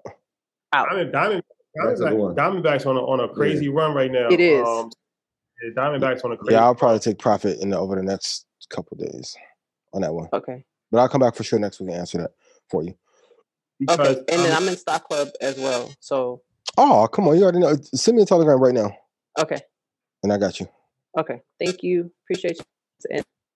Definitely. Um, its five year chart doesn't look encouraging. Two year chart doesn't look encouraging, but the six month six month chart looks yeah impeccable. Yeah, I, I actually ran. I typed in Fang because I was looking at a Fang ETF. I remember I, spoke to Trap like six months ago. There was a Fang ETF that had the top ten Fang, well, top ten companies, and it was. I'm like, oh, you think she should invest in it? And he was like, Nah, man, it's fifty percent chance if the Fangs go bad, you lose your money. And so when I typed it in again, I ran into this. I'm like, Ooh, I caught this like two months ago, and I didn't. I heard something very in, in, in very a very good perspective on energy, and it was like clean energy is the wave, but when it comes to building, are we going to be having EV tractors? Are we, uh, are we there yet? Because if we got to build, if we got to create roads, we're still going to be using oil and gas to to get us those those vehicles oh, wow. to those. Yeah. Always and keep that in.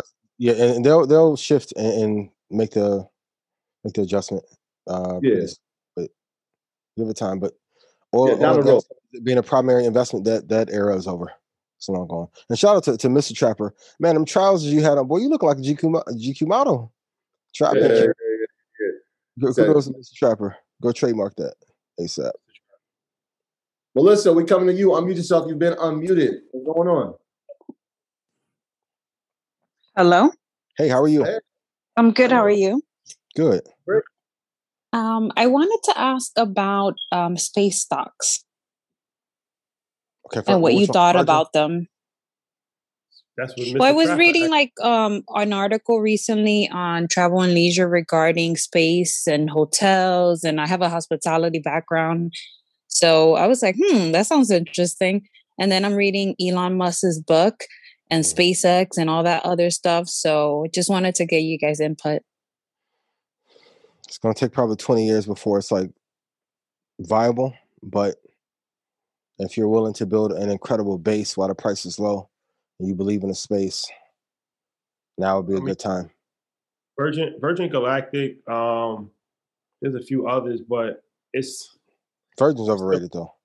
It's, yeah. it's still so much more that has to be done for it to be viable. Like, you know, it's one thing to take somebody into space as a one off, yeah. but to make it an ongoing thing, um, I think we're years, yeah. uh, years away from that. So yeah. my whole thing with my my philosophy with investing is I want to invest in something that is like happening now. Yeah. So like even like last this time last year when we spoke about Moderna, that was something that was happening in the moment, like mm-hmm. now, not like 10, 15 years out. So because there's too many variables that can happen, like okay. in between. Yeah.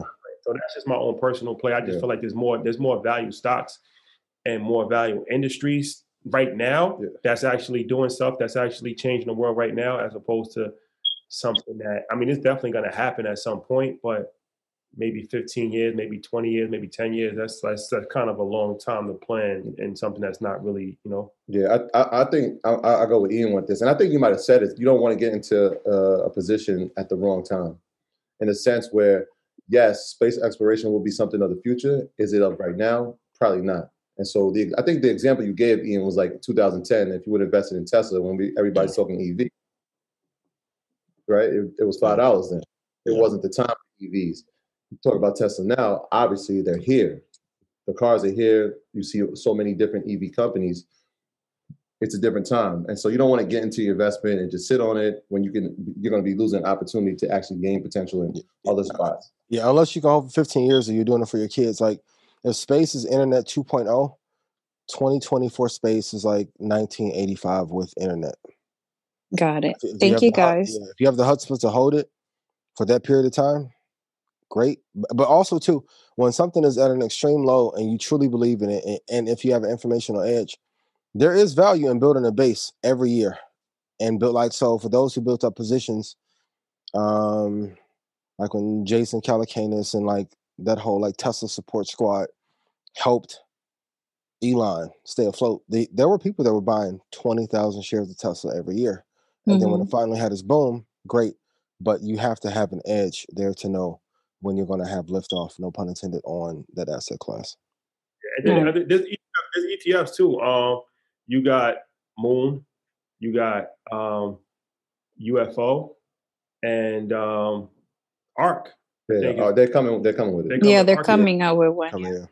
Every, everybody's waiting on it. Everybody's waiting. ARK is coming on one too. So yeah, these ETFs. Sometimes the names be hilarious, right? Like UFOs. I, I was looking up um, it's good marketing. Uh, cybersecurity ETF um, hack. I'm like, that, that's perfect. marketing. yeah, it's good marketing for the yeah. ETF. That's dope. What better what better space name than UFO? UFO. Yeah, makes sense to me. Paid a premium for that name, but it was it was worth it. Oh, real quick, real quick, our earnings. So um, kind of slow on the earnings from companies that we spoke about. So uh, Thursday, Thursday, DocuSign will be reporting, and uh, Ulta Beauty, another company we spoke about that was solid. Uh, those two companies will be reporting on Thursday, Thursday, Thursday, Thursday. All right, let's see if we got some more ladies in here. Da, da, da, Edith, we coming to you. Edith, what's going on? Unmute yourself. You've been unmuted. Hi. Hey. Hey, how are you? I'm always shocked when you all pick me. This is the second time. Um, Ian is fire. I love the EYL um, Masters, Troy and Rashad. So I invested $100 in Bitcoin. It's now 700 plus. Should I like take out 500 and buy another stock? Thank you. I love you all. No. oh, leave it? Oh, thank you, Ian. Thank leave you. It. Leave it. Okay. Thank you so much. Yeah. Mm, that's, a nice. That's a nice turnaround. That's, that's a, a, nice return. Yeah. Keep, keep it in. That's a nice one. She, she was listening. That's what I'm told. That's the application right there.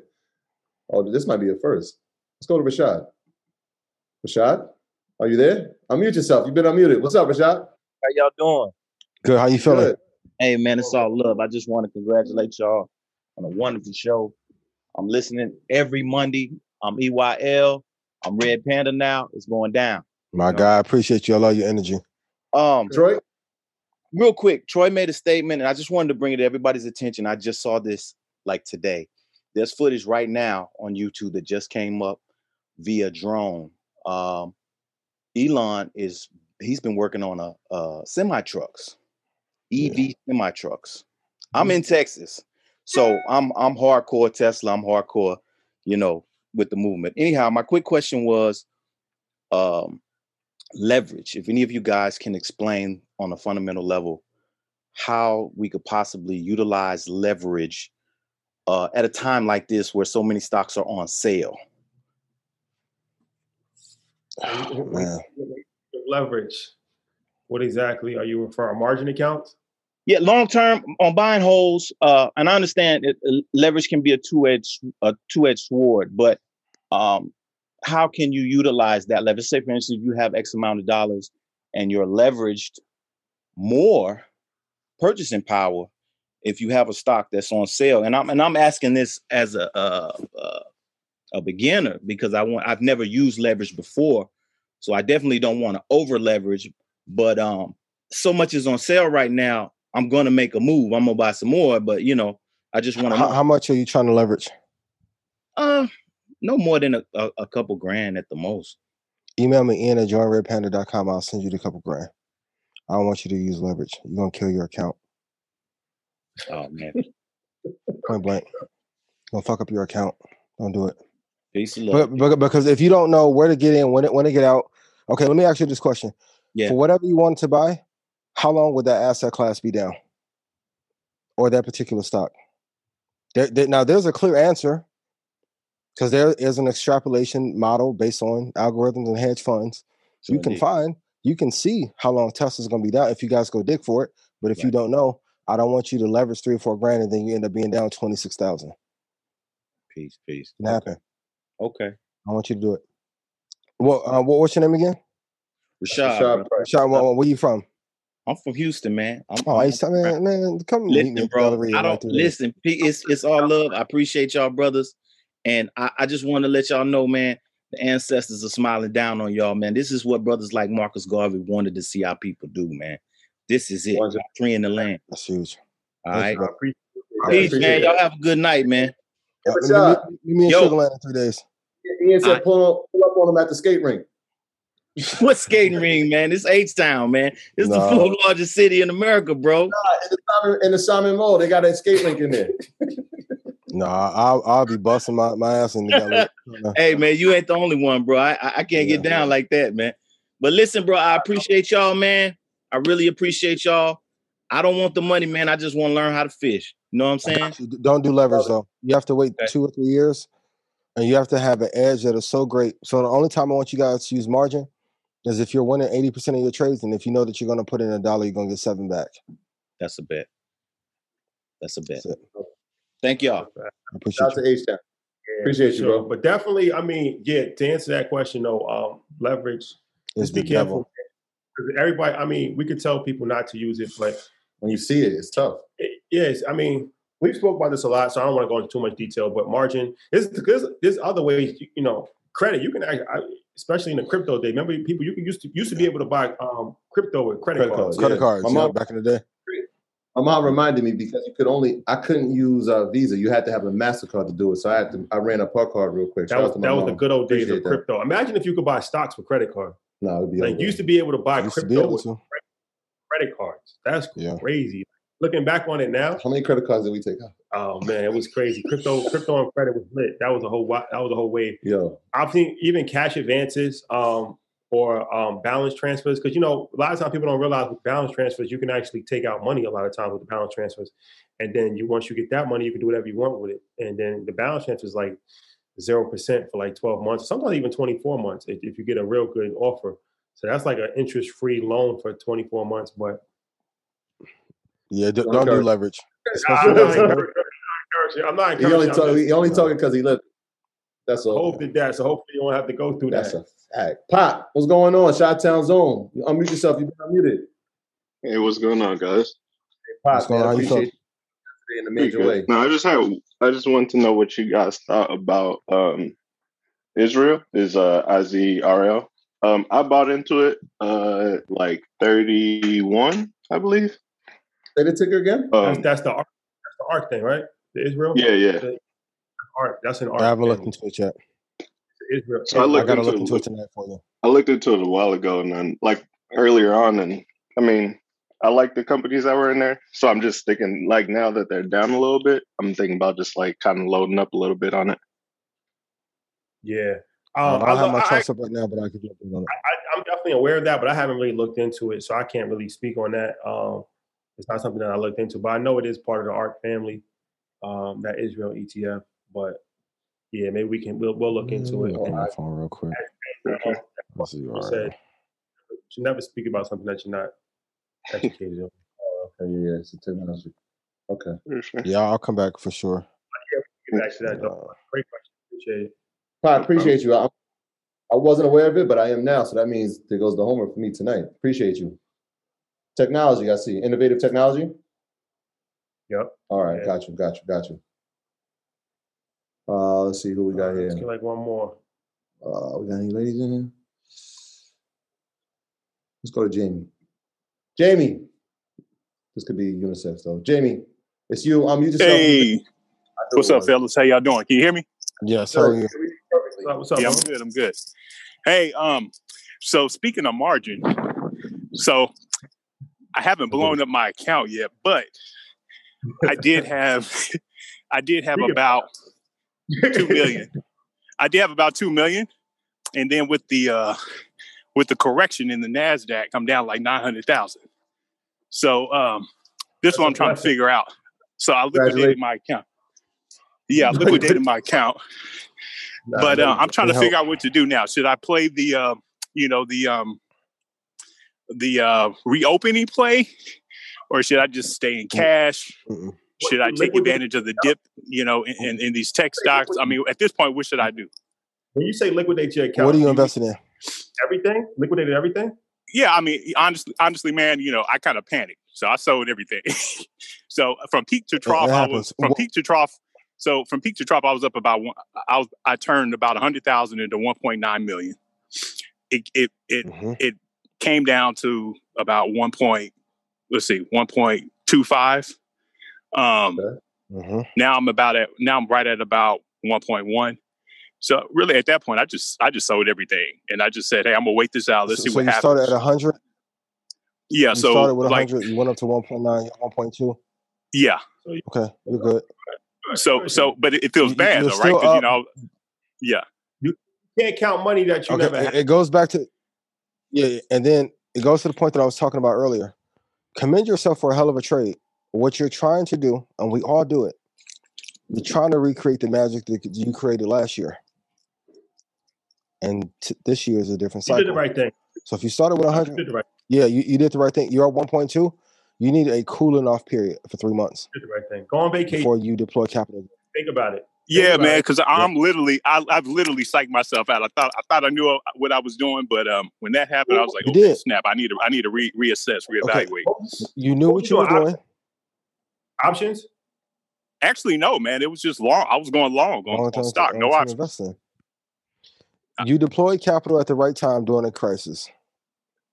Great. Pretty much. now yeah. we're not in a crisis. w- We hit at a high. Now we are going to chase those gains. All traders have been through this. You just went through it on a long term investment cycle, right? So this is what I talked about earlier. Once you know what your targets are, you have to then stop. If victory is game seven, you can't be like, hey, let's play game eight because you could lose. So now you're up. Wait, wait till the market settles. I would even say you probably should wait until September until we have a strong pullback and then deploy capital. And out of that 1.2, I probably would only put another 100 to 200 grand in and let that ride for 10 to 20 years and you'll be good. Do not Actually, try you and recreate what you did last year. What what stocks? What stocks did you, were you invested in? at the time. Um, so really, I, I went all green. I was I was heavy um, green tech. You know, the EVs, um, in anything that was mining Bitcoin, right? did the right so thing. You did the I, I got in early, man, and that thing just kept Got going up, up, up. Like every day, I was. You was up. in I mean, there, there were there were um, yeah, I had some great grayscale. Yeah, I had uh, GBTC. I had uh, CleanSpark. Um, I had a little fuel cell, um, little plug power. Um, You got know, out at the right just- I- time on yeah. everything. You did the Hey, right- hey, yeah. Jamie. You did the right. I, hold, I, I, I, hold on, wait. I wanted to. I thought. I thought. Um, like I was gonna say, like if you had Apple or Tesla or something like that. I didn't that. fool with I didn't fool with neither one of those. No, no, no. I'm, I'm, what I'm Uh, saying is that it, it probably wouldn't have made sense. No, but Yeah. you got kind of stocks where You got out at the right time. tomorrow's not promised, um, and you got a thousand percent return. Um, you did the right thing. You did the right thing. But the thing about it is, which I'll tell you guys all the time. Yeah, go but ahead. this is this this is the thing though. You you um you were fortunate, and like like Ian said, that was actually something that was really uh, Mm-hmm. true. It's a blessing to lose four hundred thousand to lose nine hundred thousand because in order to lose nine hundred thousand, You that gotta means be you up. lose up. So it's a blessing that you You have to be in be up. But but it's a difference between um, having a good year and having a good career. So um, you know you you could have picked some good stocks, but now it sounds like you might want to just formulate a, a strategy because there's no guarantee that you can duplicate that level of success. See, the good, You're not going to be able to duplicate that again until we hit another good thing recession. is like when you have more money, like we know people that have a thousand percent return, but they only had a thousand dollars in. But you had a thousand percent return with a hundred thousand, and it's like, all right, that's a million. Like you know what I'm saying? So um, but you don't want to continue losing because then Yep. you hurt yourself. I'll just say and this. I know you don't want to like, hear this. I'll just say Go this, for. Ian, and then you go. You don't have to apologize, man, for being a millionaire. Like you, Mm-hmm. you made the right play. They were uh, over a year and a day the investment. So I know some people are asking about the taxes because I'm thinking about the taxes in my head as well. But Yeah, and I think that's why I held so long because I was like, man, I don't want to play pay you know short term capital gains on on all these uh, gains because you know I'll be in the AMT and all that. But in hindsight, that should have been more secondary, not primary. But go ahead. I'm sorry. nah, I'm just Yeah, saying and now- man. Yeah, I mean, because you did a hell of a thing, but and I know you're thinking like, what if I could do this for five more years? Opportunity will come. I will only deploy maybe a hundred thousand because that's the number you probably can sleep with at night. If you lose it, you still have a nest egg, but now you got to lean towards safety. Now it's all about capital preservation. No one wants Right. to hear that until they lose the 1.2, and then Right. you were a has been that had the 1.2 and lost it. But you can still print a good amount of money off that. But kudos to you. Like we've got to clap it up for you. I know the anxiety is real, and when you guys make money, for those of you that are looking on YouTube and, and, you know people in, in Zoom, you think that when you make the money, the problems go away. They only get exacerbated because now you have a different set of concerns to manage. But you don't. so it the higher up you go up the mountain, it doesn't manage. feel like it doesn't even feel it's one of these things that's cliche where it's like you have a million dollars and you would think the life changes and you just not really that case no it's really mm, not Yeah. And that's why sometimes I'll, I'll say the thing, and and people be like, "You guys are crazy," but like the number for actually to be rich in America is like 31 million. There's a reason why top athletes that play in the league make 30 million dollars a year. Go look at the stats. That is the metric. A million dollars in 1970 was amazing. 1960 was amazing. okay I, I, same, I, just wanna give especially if you. as, as an advisor, definitely now I understand you didn't you didn't you didn't do the um more safer plays because you was you know you was running it up. But now that you have you know some nice capital, put at least a couple hundred thousand into more of the traditional investments that we talk about every and you know these are the things you can just hold for 20 years. But at least a, you know Yeah, And you can get 15, 20 percent on indexes if you get it at a great price. That's a great percentage, right? Fif- 12, 15 percent. Yep. Until we have another crash. Congrats. Yeah. Great job. Like I got to clap it up for you. That, that's you. uh, But the anxiety with it is real. start investing in the stock market. Do what again? When did you start investing in the stock market? Uh, like when did I first start? Um, Like, probably when- like 2008. This run, this run. With Oh, this 100,000. run. Oh, with the hundred thousand. So I put that in. I put that in. Um, April. like around Last June, year? July of last year. Oh, you really Mm. killed it. Yeah. Really So yeah, that's yeah, that's yeah, yeah, man. I mean, it felt good, but then I feel poor now because you know I'm like, man, I, I I lost fifty percent of Bro, what I if you- had in my you- account. you- Listen, you're making an amount of money that most people on here may never touch. Don't say that you feel. I like poor. I know what you mean. He's a. James, James is an earner. You He played said, great defense. You played amazing defense. Can't be mad at watch that. The house is on fire. You grab the fire extinguisher and put it out. Yeah, Job well done. Hey, Jamie, we're giving you the That's stamp. Earned your leisure. You have earned. It has been. Yeah, It has been earned. that's huge. Thank, thanks, fellas, man. I Well listen to you guys every week, so I appreciate it. Appreciate you, Appreciate bro. you. Go to the Bahamas. And it's a good man. lesson for investors and traders. No matter what amount of money you hit, you always have FOMO. It- it's always, man, I could have got 22% more, 28% more. It's always FOMO. Yeah, two thousand percent. Gotta learn how to deal with it. Because he said one point nine, He so wa- he he really wanted probably three thousand. It never goes away. But it does hurt. take care of the grass that you're on. A half a million dollars. Um, it does. It doesn't feel good. no. Doesn't no, feel doesn't. good at It's all. not. There's no way to substitute that feeling. Like you can't explain it to somebody. They'd have to go through it to understand it. It's like one of those things. But it's not that bad. It's really not. Um, Shit. oh. You, you took a trade and you just start crying out the corner out of your eye and down here at the same time. You know what though? Because Try- nah, nah, nah, nah. It's really not. You trade so th- I look at it like when you when you up right, and it's like you know that you had some crazy run up. It's like the money's not really. Mhm. It's unrealized. It's not. Re- it's not realized. yeah, that's why it's unrealized Keyword, money. keyword real Yeah. inside of realized. It's Yeah. like you never win, you never lose in this game. Like you up, you down. It's a roller Keep it It's different in futures because it's cash settled the, the same day. Okay. So when you lose ninety thousand in futures, it's it's ninety that day, and the broker won't call you and say, "Hey man, hope hope you have a better day tomorrow." You just you just cry Yeah. like Trey from Boys in the Hood. I, I looked at my account last week, bro. I, I saw how much money I lost. And, how much was um, L- unrealized? Listen, the group chat been quiet two weeks. I'm like, hey, I get it. Don't open it to April. Yep, it feels just like last year though. I'm in the kitchen. I'm in the kitchen. That's all. I'm in the kitchen cooking. wins and wins and losses, man. Fact. You Fact. can't lose when you started with nothing.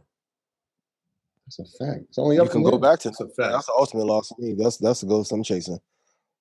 Mm-mm. We ain't never going back. Oh, you can never go back. We ain't NBA, never NBA YoungBoy. Never, Never broke again. Never broke again. never That's broke true. again. Never That's broke. true. We made a we made an oath to each true. other. Never broke again. I don't care. Never Yeah. broke again.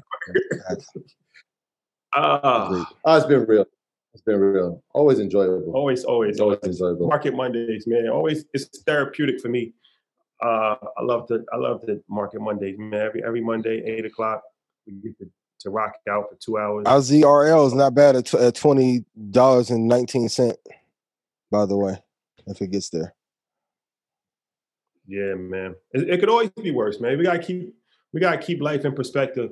You're really blessed. Like Fat Joe said, man, when you can wake up and, you know, as he said, eat lobster for breakfast and things that we're really blessed. And it's like, you know, where, we can just, you know, have a, a YouTube show and talk about stocks and, you know, talking about losing money and still have a roof over our head and still be able to drive That's true. nice cars of that nature. It's Yep. like, you know, you're really blessed. It's, it's important to keep that in perspective. Um, at the end of the day, it's only money. Um, your wealth, your family, Your health. your, your family, your real wealth is in your family and your health, um, and your peace of mind. Yeah. And you can't put a price tag on peace of mind. I look at money not so much as like just that, you know, hoard it. It, it just allows you to do things and allows you freedom. Certain Um, freedoms. But you know, we always got to keep but put governors on and stop losses on y'all account though. Too. Ian. He's not going. That sound guarantee. no, I respect that. I respect that. I respect that. I respect that. And learn too. Learn. Learn from your mistakes. Because we all make mistakes. But um, yeah, you know, Yeah. once you I think once you once you keep that in perspective, you realize that, Yeah. you know, no matter how much you lose, no matter how much you gain, um, it's a blessing just to even be able to to play the game. Yeah. That's a fact. What what number would you lose? You don't have to say it, but percentage wise, if you lost it, you actually cry. Um, no, I wouldn't Nah, cry, I'm bro. crying. Nah, there's wouldn't no cry. percentage. I wouldn't, I wouldn't cry. You wouldn't cry? Nah, Nah, I wouldn't cry. I wouldn't cry. I Nah. wouldn't cry. If I lost 100 percent of my build different than I, I, it, it would hurt, but um, I wouldn't cry. Yeah. Now we, we we remove emotion from this. Yeah, it happens. Yeah. We really from nothing. Like I don't think people really understand. We say we from like we've started from nothing. Like we really did. Yeah, I get it. So it's you know what I mean? It's not for us to, And to- not much has really changed. Like it's not like our life has really drastically changed. Like you know, it's like if worse Yeah, I was comes to worse, you quarantining way before back. Yeah. Yeah, yeah, I you know, I could always just Yeah, go peanut butter sandwiches and tuna fish. coming over every day. Could always be worse. Is Notre Dame independent or Yo, when y'all gonna get y'all sports talk off? That segment alone, man. we should drop the sports podcast. Viral. Should- sports, sports, y'all, sports podcast. y'all debating the way y'all do. We Listen, need a moderator. We need a moderator. Sports podcast. Shout out to Brian. Brian could be the moderator. Music, music and sports podcast. That'd be that's too easy. Yeah. Yeah. We can do that right. You want to take one more But- wrap up? Uh yeah, we can take one more. Let's let's see. Let's see what we got. But we, I'm not planning on losing 100 percent of my portfolio though. If that happens, that would be a dark day in American. Never seen this name. Let's let's go to this one. Uh is it Daryl? Daryl, what's going on? Unmute yourself. You've been unmuted. Daryl Yes, Champion. sir. How's it going, fellas? Oh, we just. Good. How you feeling? Good, good. I'm um, calling for some quick guidance or whatever. Um, 49 year old cat started investing last year, right before the Apple split. I'm investing one thousand dollars a week. I'm trying to do that for the next five to ten years to catch up on everything. I'm doing DCA right now, but after this, after this drop or whatever, I was deciding should I stick with the DCA? Should I split it up, DCA, and hold load the boat? What would you suggest? What are you investing in? Um, I was slap. Apple, Microsoft, AMD, Visa, VTI, QQQ. You're good. You're good, man. Like, go look at the Cuban episode. episode. Yeah, I'm gonna have to. I'm gonna have to. It'll give Um, you some sharp. I'm gonna have to go back to that Cuban. I was the one for that as well. So I just started like You want. You want. You want. You'll be good. What what Go there. you get you'll at. QQQ? what I get in at. Buys every week. Oh, he's buying. Okay, Buys okay, every week. okay. I thought he's putting a thousand No, dollars no, in there. Okay. thousand dollars every week. I'm Which not is smart. That- That's a, that's a good base. cost averaging. Just don't beat the score. I know you're down on your portfolio right now, uh, but don't be discouraged. Dollar cost averaging is the best way to actually invest. It's, it's been it's been proven. Yeah. Yeah, because I made some of the mistakes that y'all mentioned before. I started um, straying off the path, didn't stick with the plan. First, I was doing um, dividend fund, dividend stocks, and then I started doing the DCA. And then I heard Troy say on one episode he wanted a thousand apple. Now I want a thousand apple. So it's kind of going back and forth. So, but yeah, I'm gonna try to stick with the plan. Stick with your plan through and through. That, that'll give you your greatest edge. I- I'm gonna be honestly as an investor. When I hear other people on stick to their plan, I'm like, this shit gonna be an easy win for me. If you just stick to your plan and just dollar, like if you're putting in a thousand a month, oh baby, A thousand a week. yes. A week. a week. A week. Thousand Bruh. more? 2024 is gonna be amazing for you. A lot I'm of telling earners you. out here getting money. Yeah, how much? appreciate Thank you. I appreciate you, bro. Appreciate you, Daryl. How much of your portfolio would you lose before you started crying? Shit, if I got down to 55 percent, boy, I, I'm gonna come on here like, oh my god, you're gonna see a whole different side of me. Go pull the pocket I, square I'm, out. I'm the hedge king. I'm gonna lie. I'm gonna yeah, man. You are gonna see Leroy come out for real. We haven't seen him in a while. Mm-mm. This must have been going good. Yeah, Man, Leroy had- still died. He dead from Hurts. Gotta dig him up. Hurts put put him in the ground. you know, that was It happens. that was classic character. Yeah, we, we appreciate it. Snapchat, bring it back so I can run my character up, please. Thank you. Yeah, but but I've had losses big enough in trading. Like first time I lost thirty grand in the trade. Oh man, I cried and didn't know I was crying. Mhm, Yeah, I never cried. mhm. I, Not fun, but but it taught me all the lessons. even Life? even even when I lost thirty in life. No, I'm like, what you talking eh, Well, Investing. a few times in life, but even when I lost that thirty thousand in crypto, when I couldn't af- afford to lose thirty thousand, It it was like Tweety Bird. Like you ever watch those cartoons where it was like the Tweety Birds? It was like Yeah, like Nah. that. Like but, that. but but at least in crypto, you have time for it to recover. Like no, end of no. day, two fifty nine futures. uh, no, Bad. no recovery for that. It Um, was. We watched things go to Oh, like you guys just flat out. percent ninety nine percent. Like I, I literally felt like somebody hit me in the back of the head with a sledgehammer. Like No, it was real. It was real. Yeah, what happened? yeah. And, and that's the point. And then we just Like, next day I went but back- it was, but it's that's why. But that's why they were like, There's great lessons in it. I'm not. I'm honestly not capping, bro. I already lost everything. I lost all my money I invested at one point in time. I lost it, Yeah, we down. We and down I, I got it. I got it back within a year, and like 50 times over that. It's like so. I'm not. I'm really serious. Like if I lose every dollar today, like I know how to make money. Like I'm not. I'm not going to kill myself over losing money. It's just. It's a loss. I'll learn from it. I'm not going to be Yeah, an idiot it, and not learn. But I'm not gonna like. What, I mean, what am, what am I? What am I supposed to do if I lose it? Yeah. It's lost. What, what can you do? the further you get away from zero, the less it hurts, right? So like, if you and that's the thing, like we'll start with no money and invest a thousand dollars, and if that we lose that, Mhm. we're not that far from being where we started, right? That's close to zero. further you go up, those losses feel the same. Like you said, it's unrealized, and it feels like it's unrealized because you've never touched it, right? You, if you were up five hundred thousand, if you were up a million, and you didn't take it out, like you didn't take, like well, my, my man Dow Freeman said, if you didn't take the chips off the table, it never really was yours. It it was unrealized. It, your account said it, but it doesn't. You know, the feeling's just different. It's just different. Yeah, but also there's no such thing as house money either. That that's a that's true. An axiom the, the brokers come up with to tell you like, oh, it's house money. Go ahead, just keep playing. And it's like mm, that's for them to make money on the spread. Right. So, but psychologically, you still. I don't know. For me, I just it's still it's different. It's just like I don't know. It's a different feeling. Like when you have that money and you're just making that money, like, and it's just like going up a thousand percent. You lose ten thousand of that it doesn't feel the same. Like when I, if I lost ten thousand dollars years ago, mm.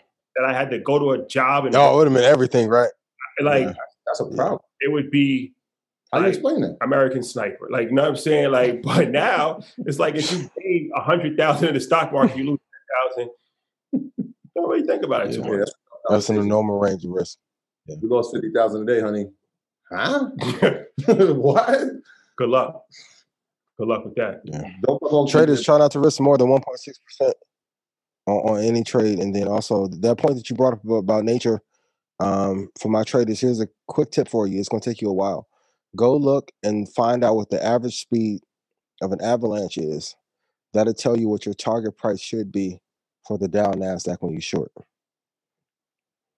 That was, that's how I got my targets for shorting. That's, that's Avalanches are going to move at a certain speed in comparison.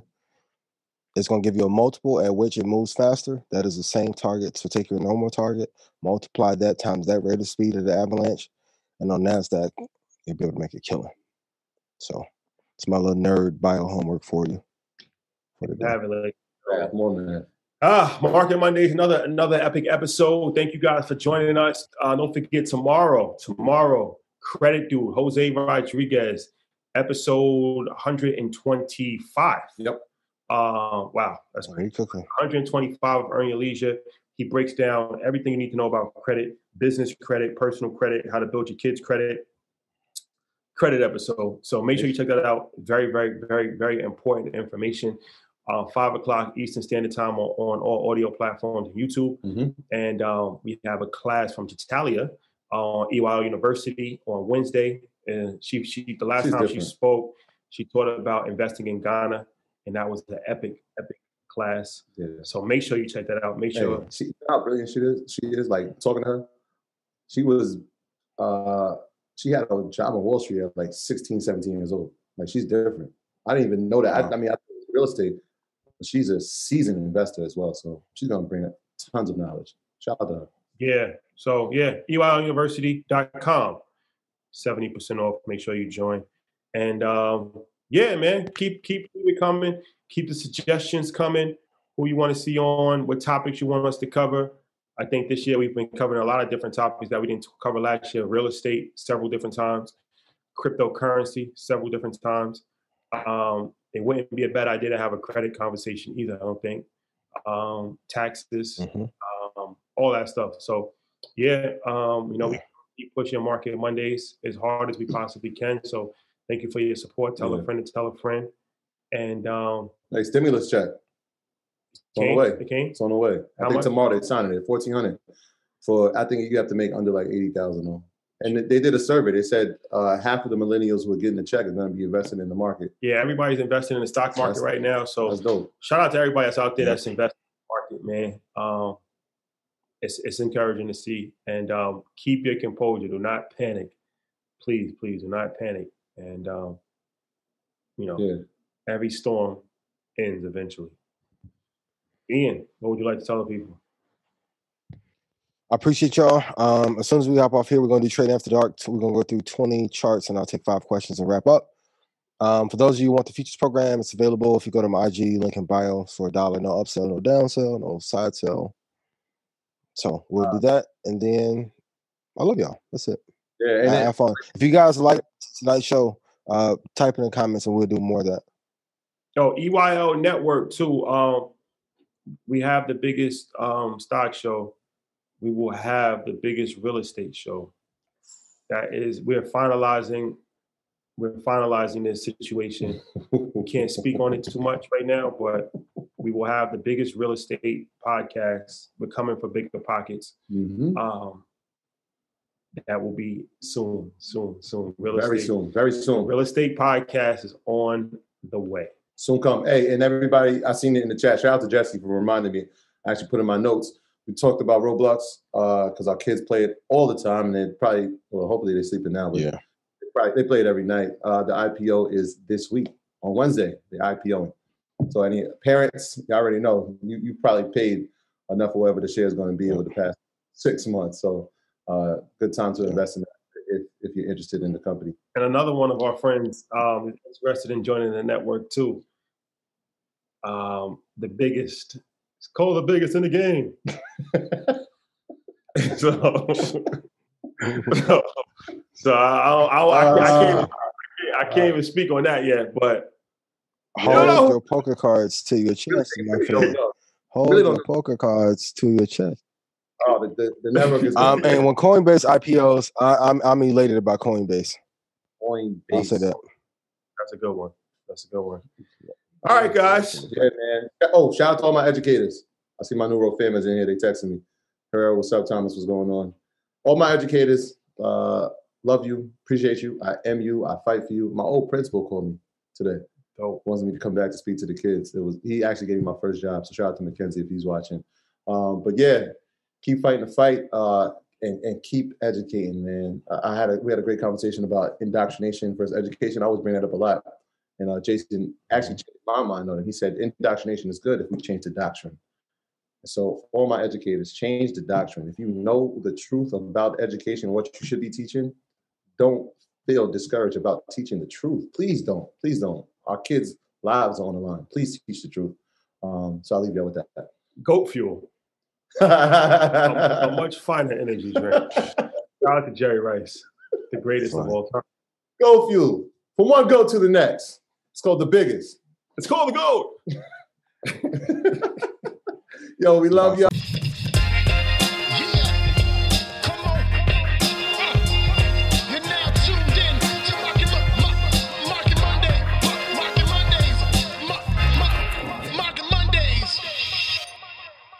Support for this podcast and the following message come from Corient. Corient provides wealth management services centered around you. They focus on exceeding your expectations and simplifying your life. Corient has been helping high achievers just like you enjoy their lives more fully, preserve their wealth, and provide for the people, causes, and communities they care about. As one of the largest integrated fee only registered investment advisors in the U.S., Corient has deeply experienced teams in 23 strategic locations. Corient has extensive knowledge spanning the full spectrum of planning, investing, lending, and money management disciplines. Leverage Corient's exclusive network of experts to craft custom solutions designed to help you reach your financial goals, no matter how complex they may be. Real wealth requires real solutions. For more information, connect with a wealth advisor today at corient.com. That's C O R I E N T.com. Corient.com.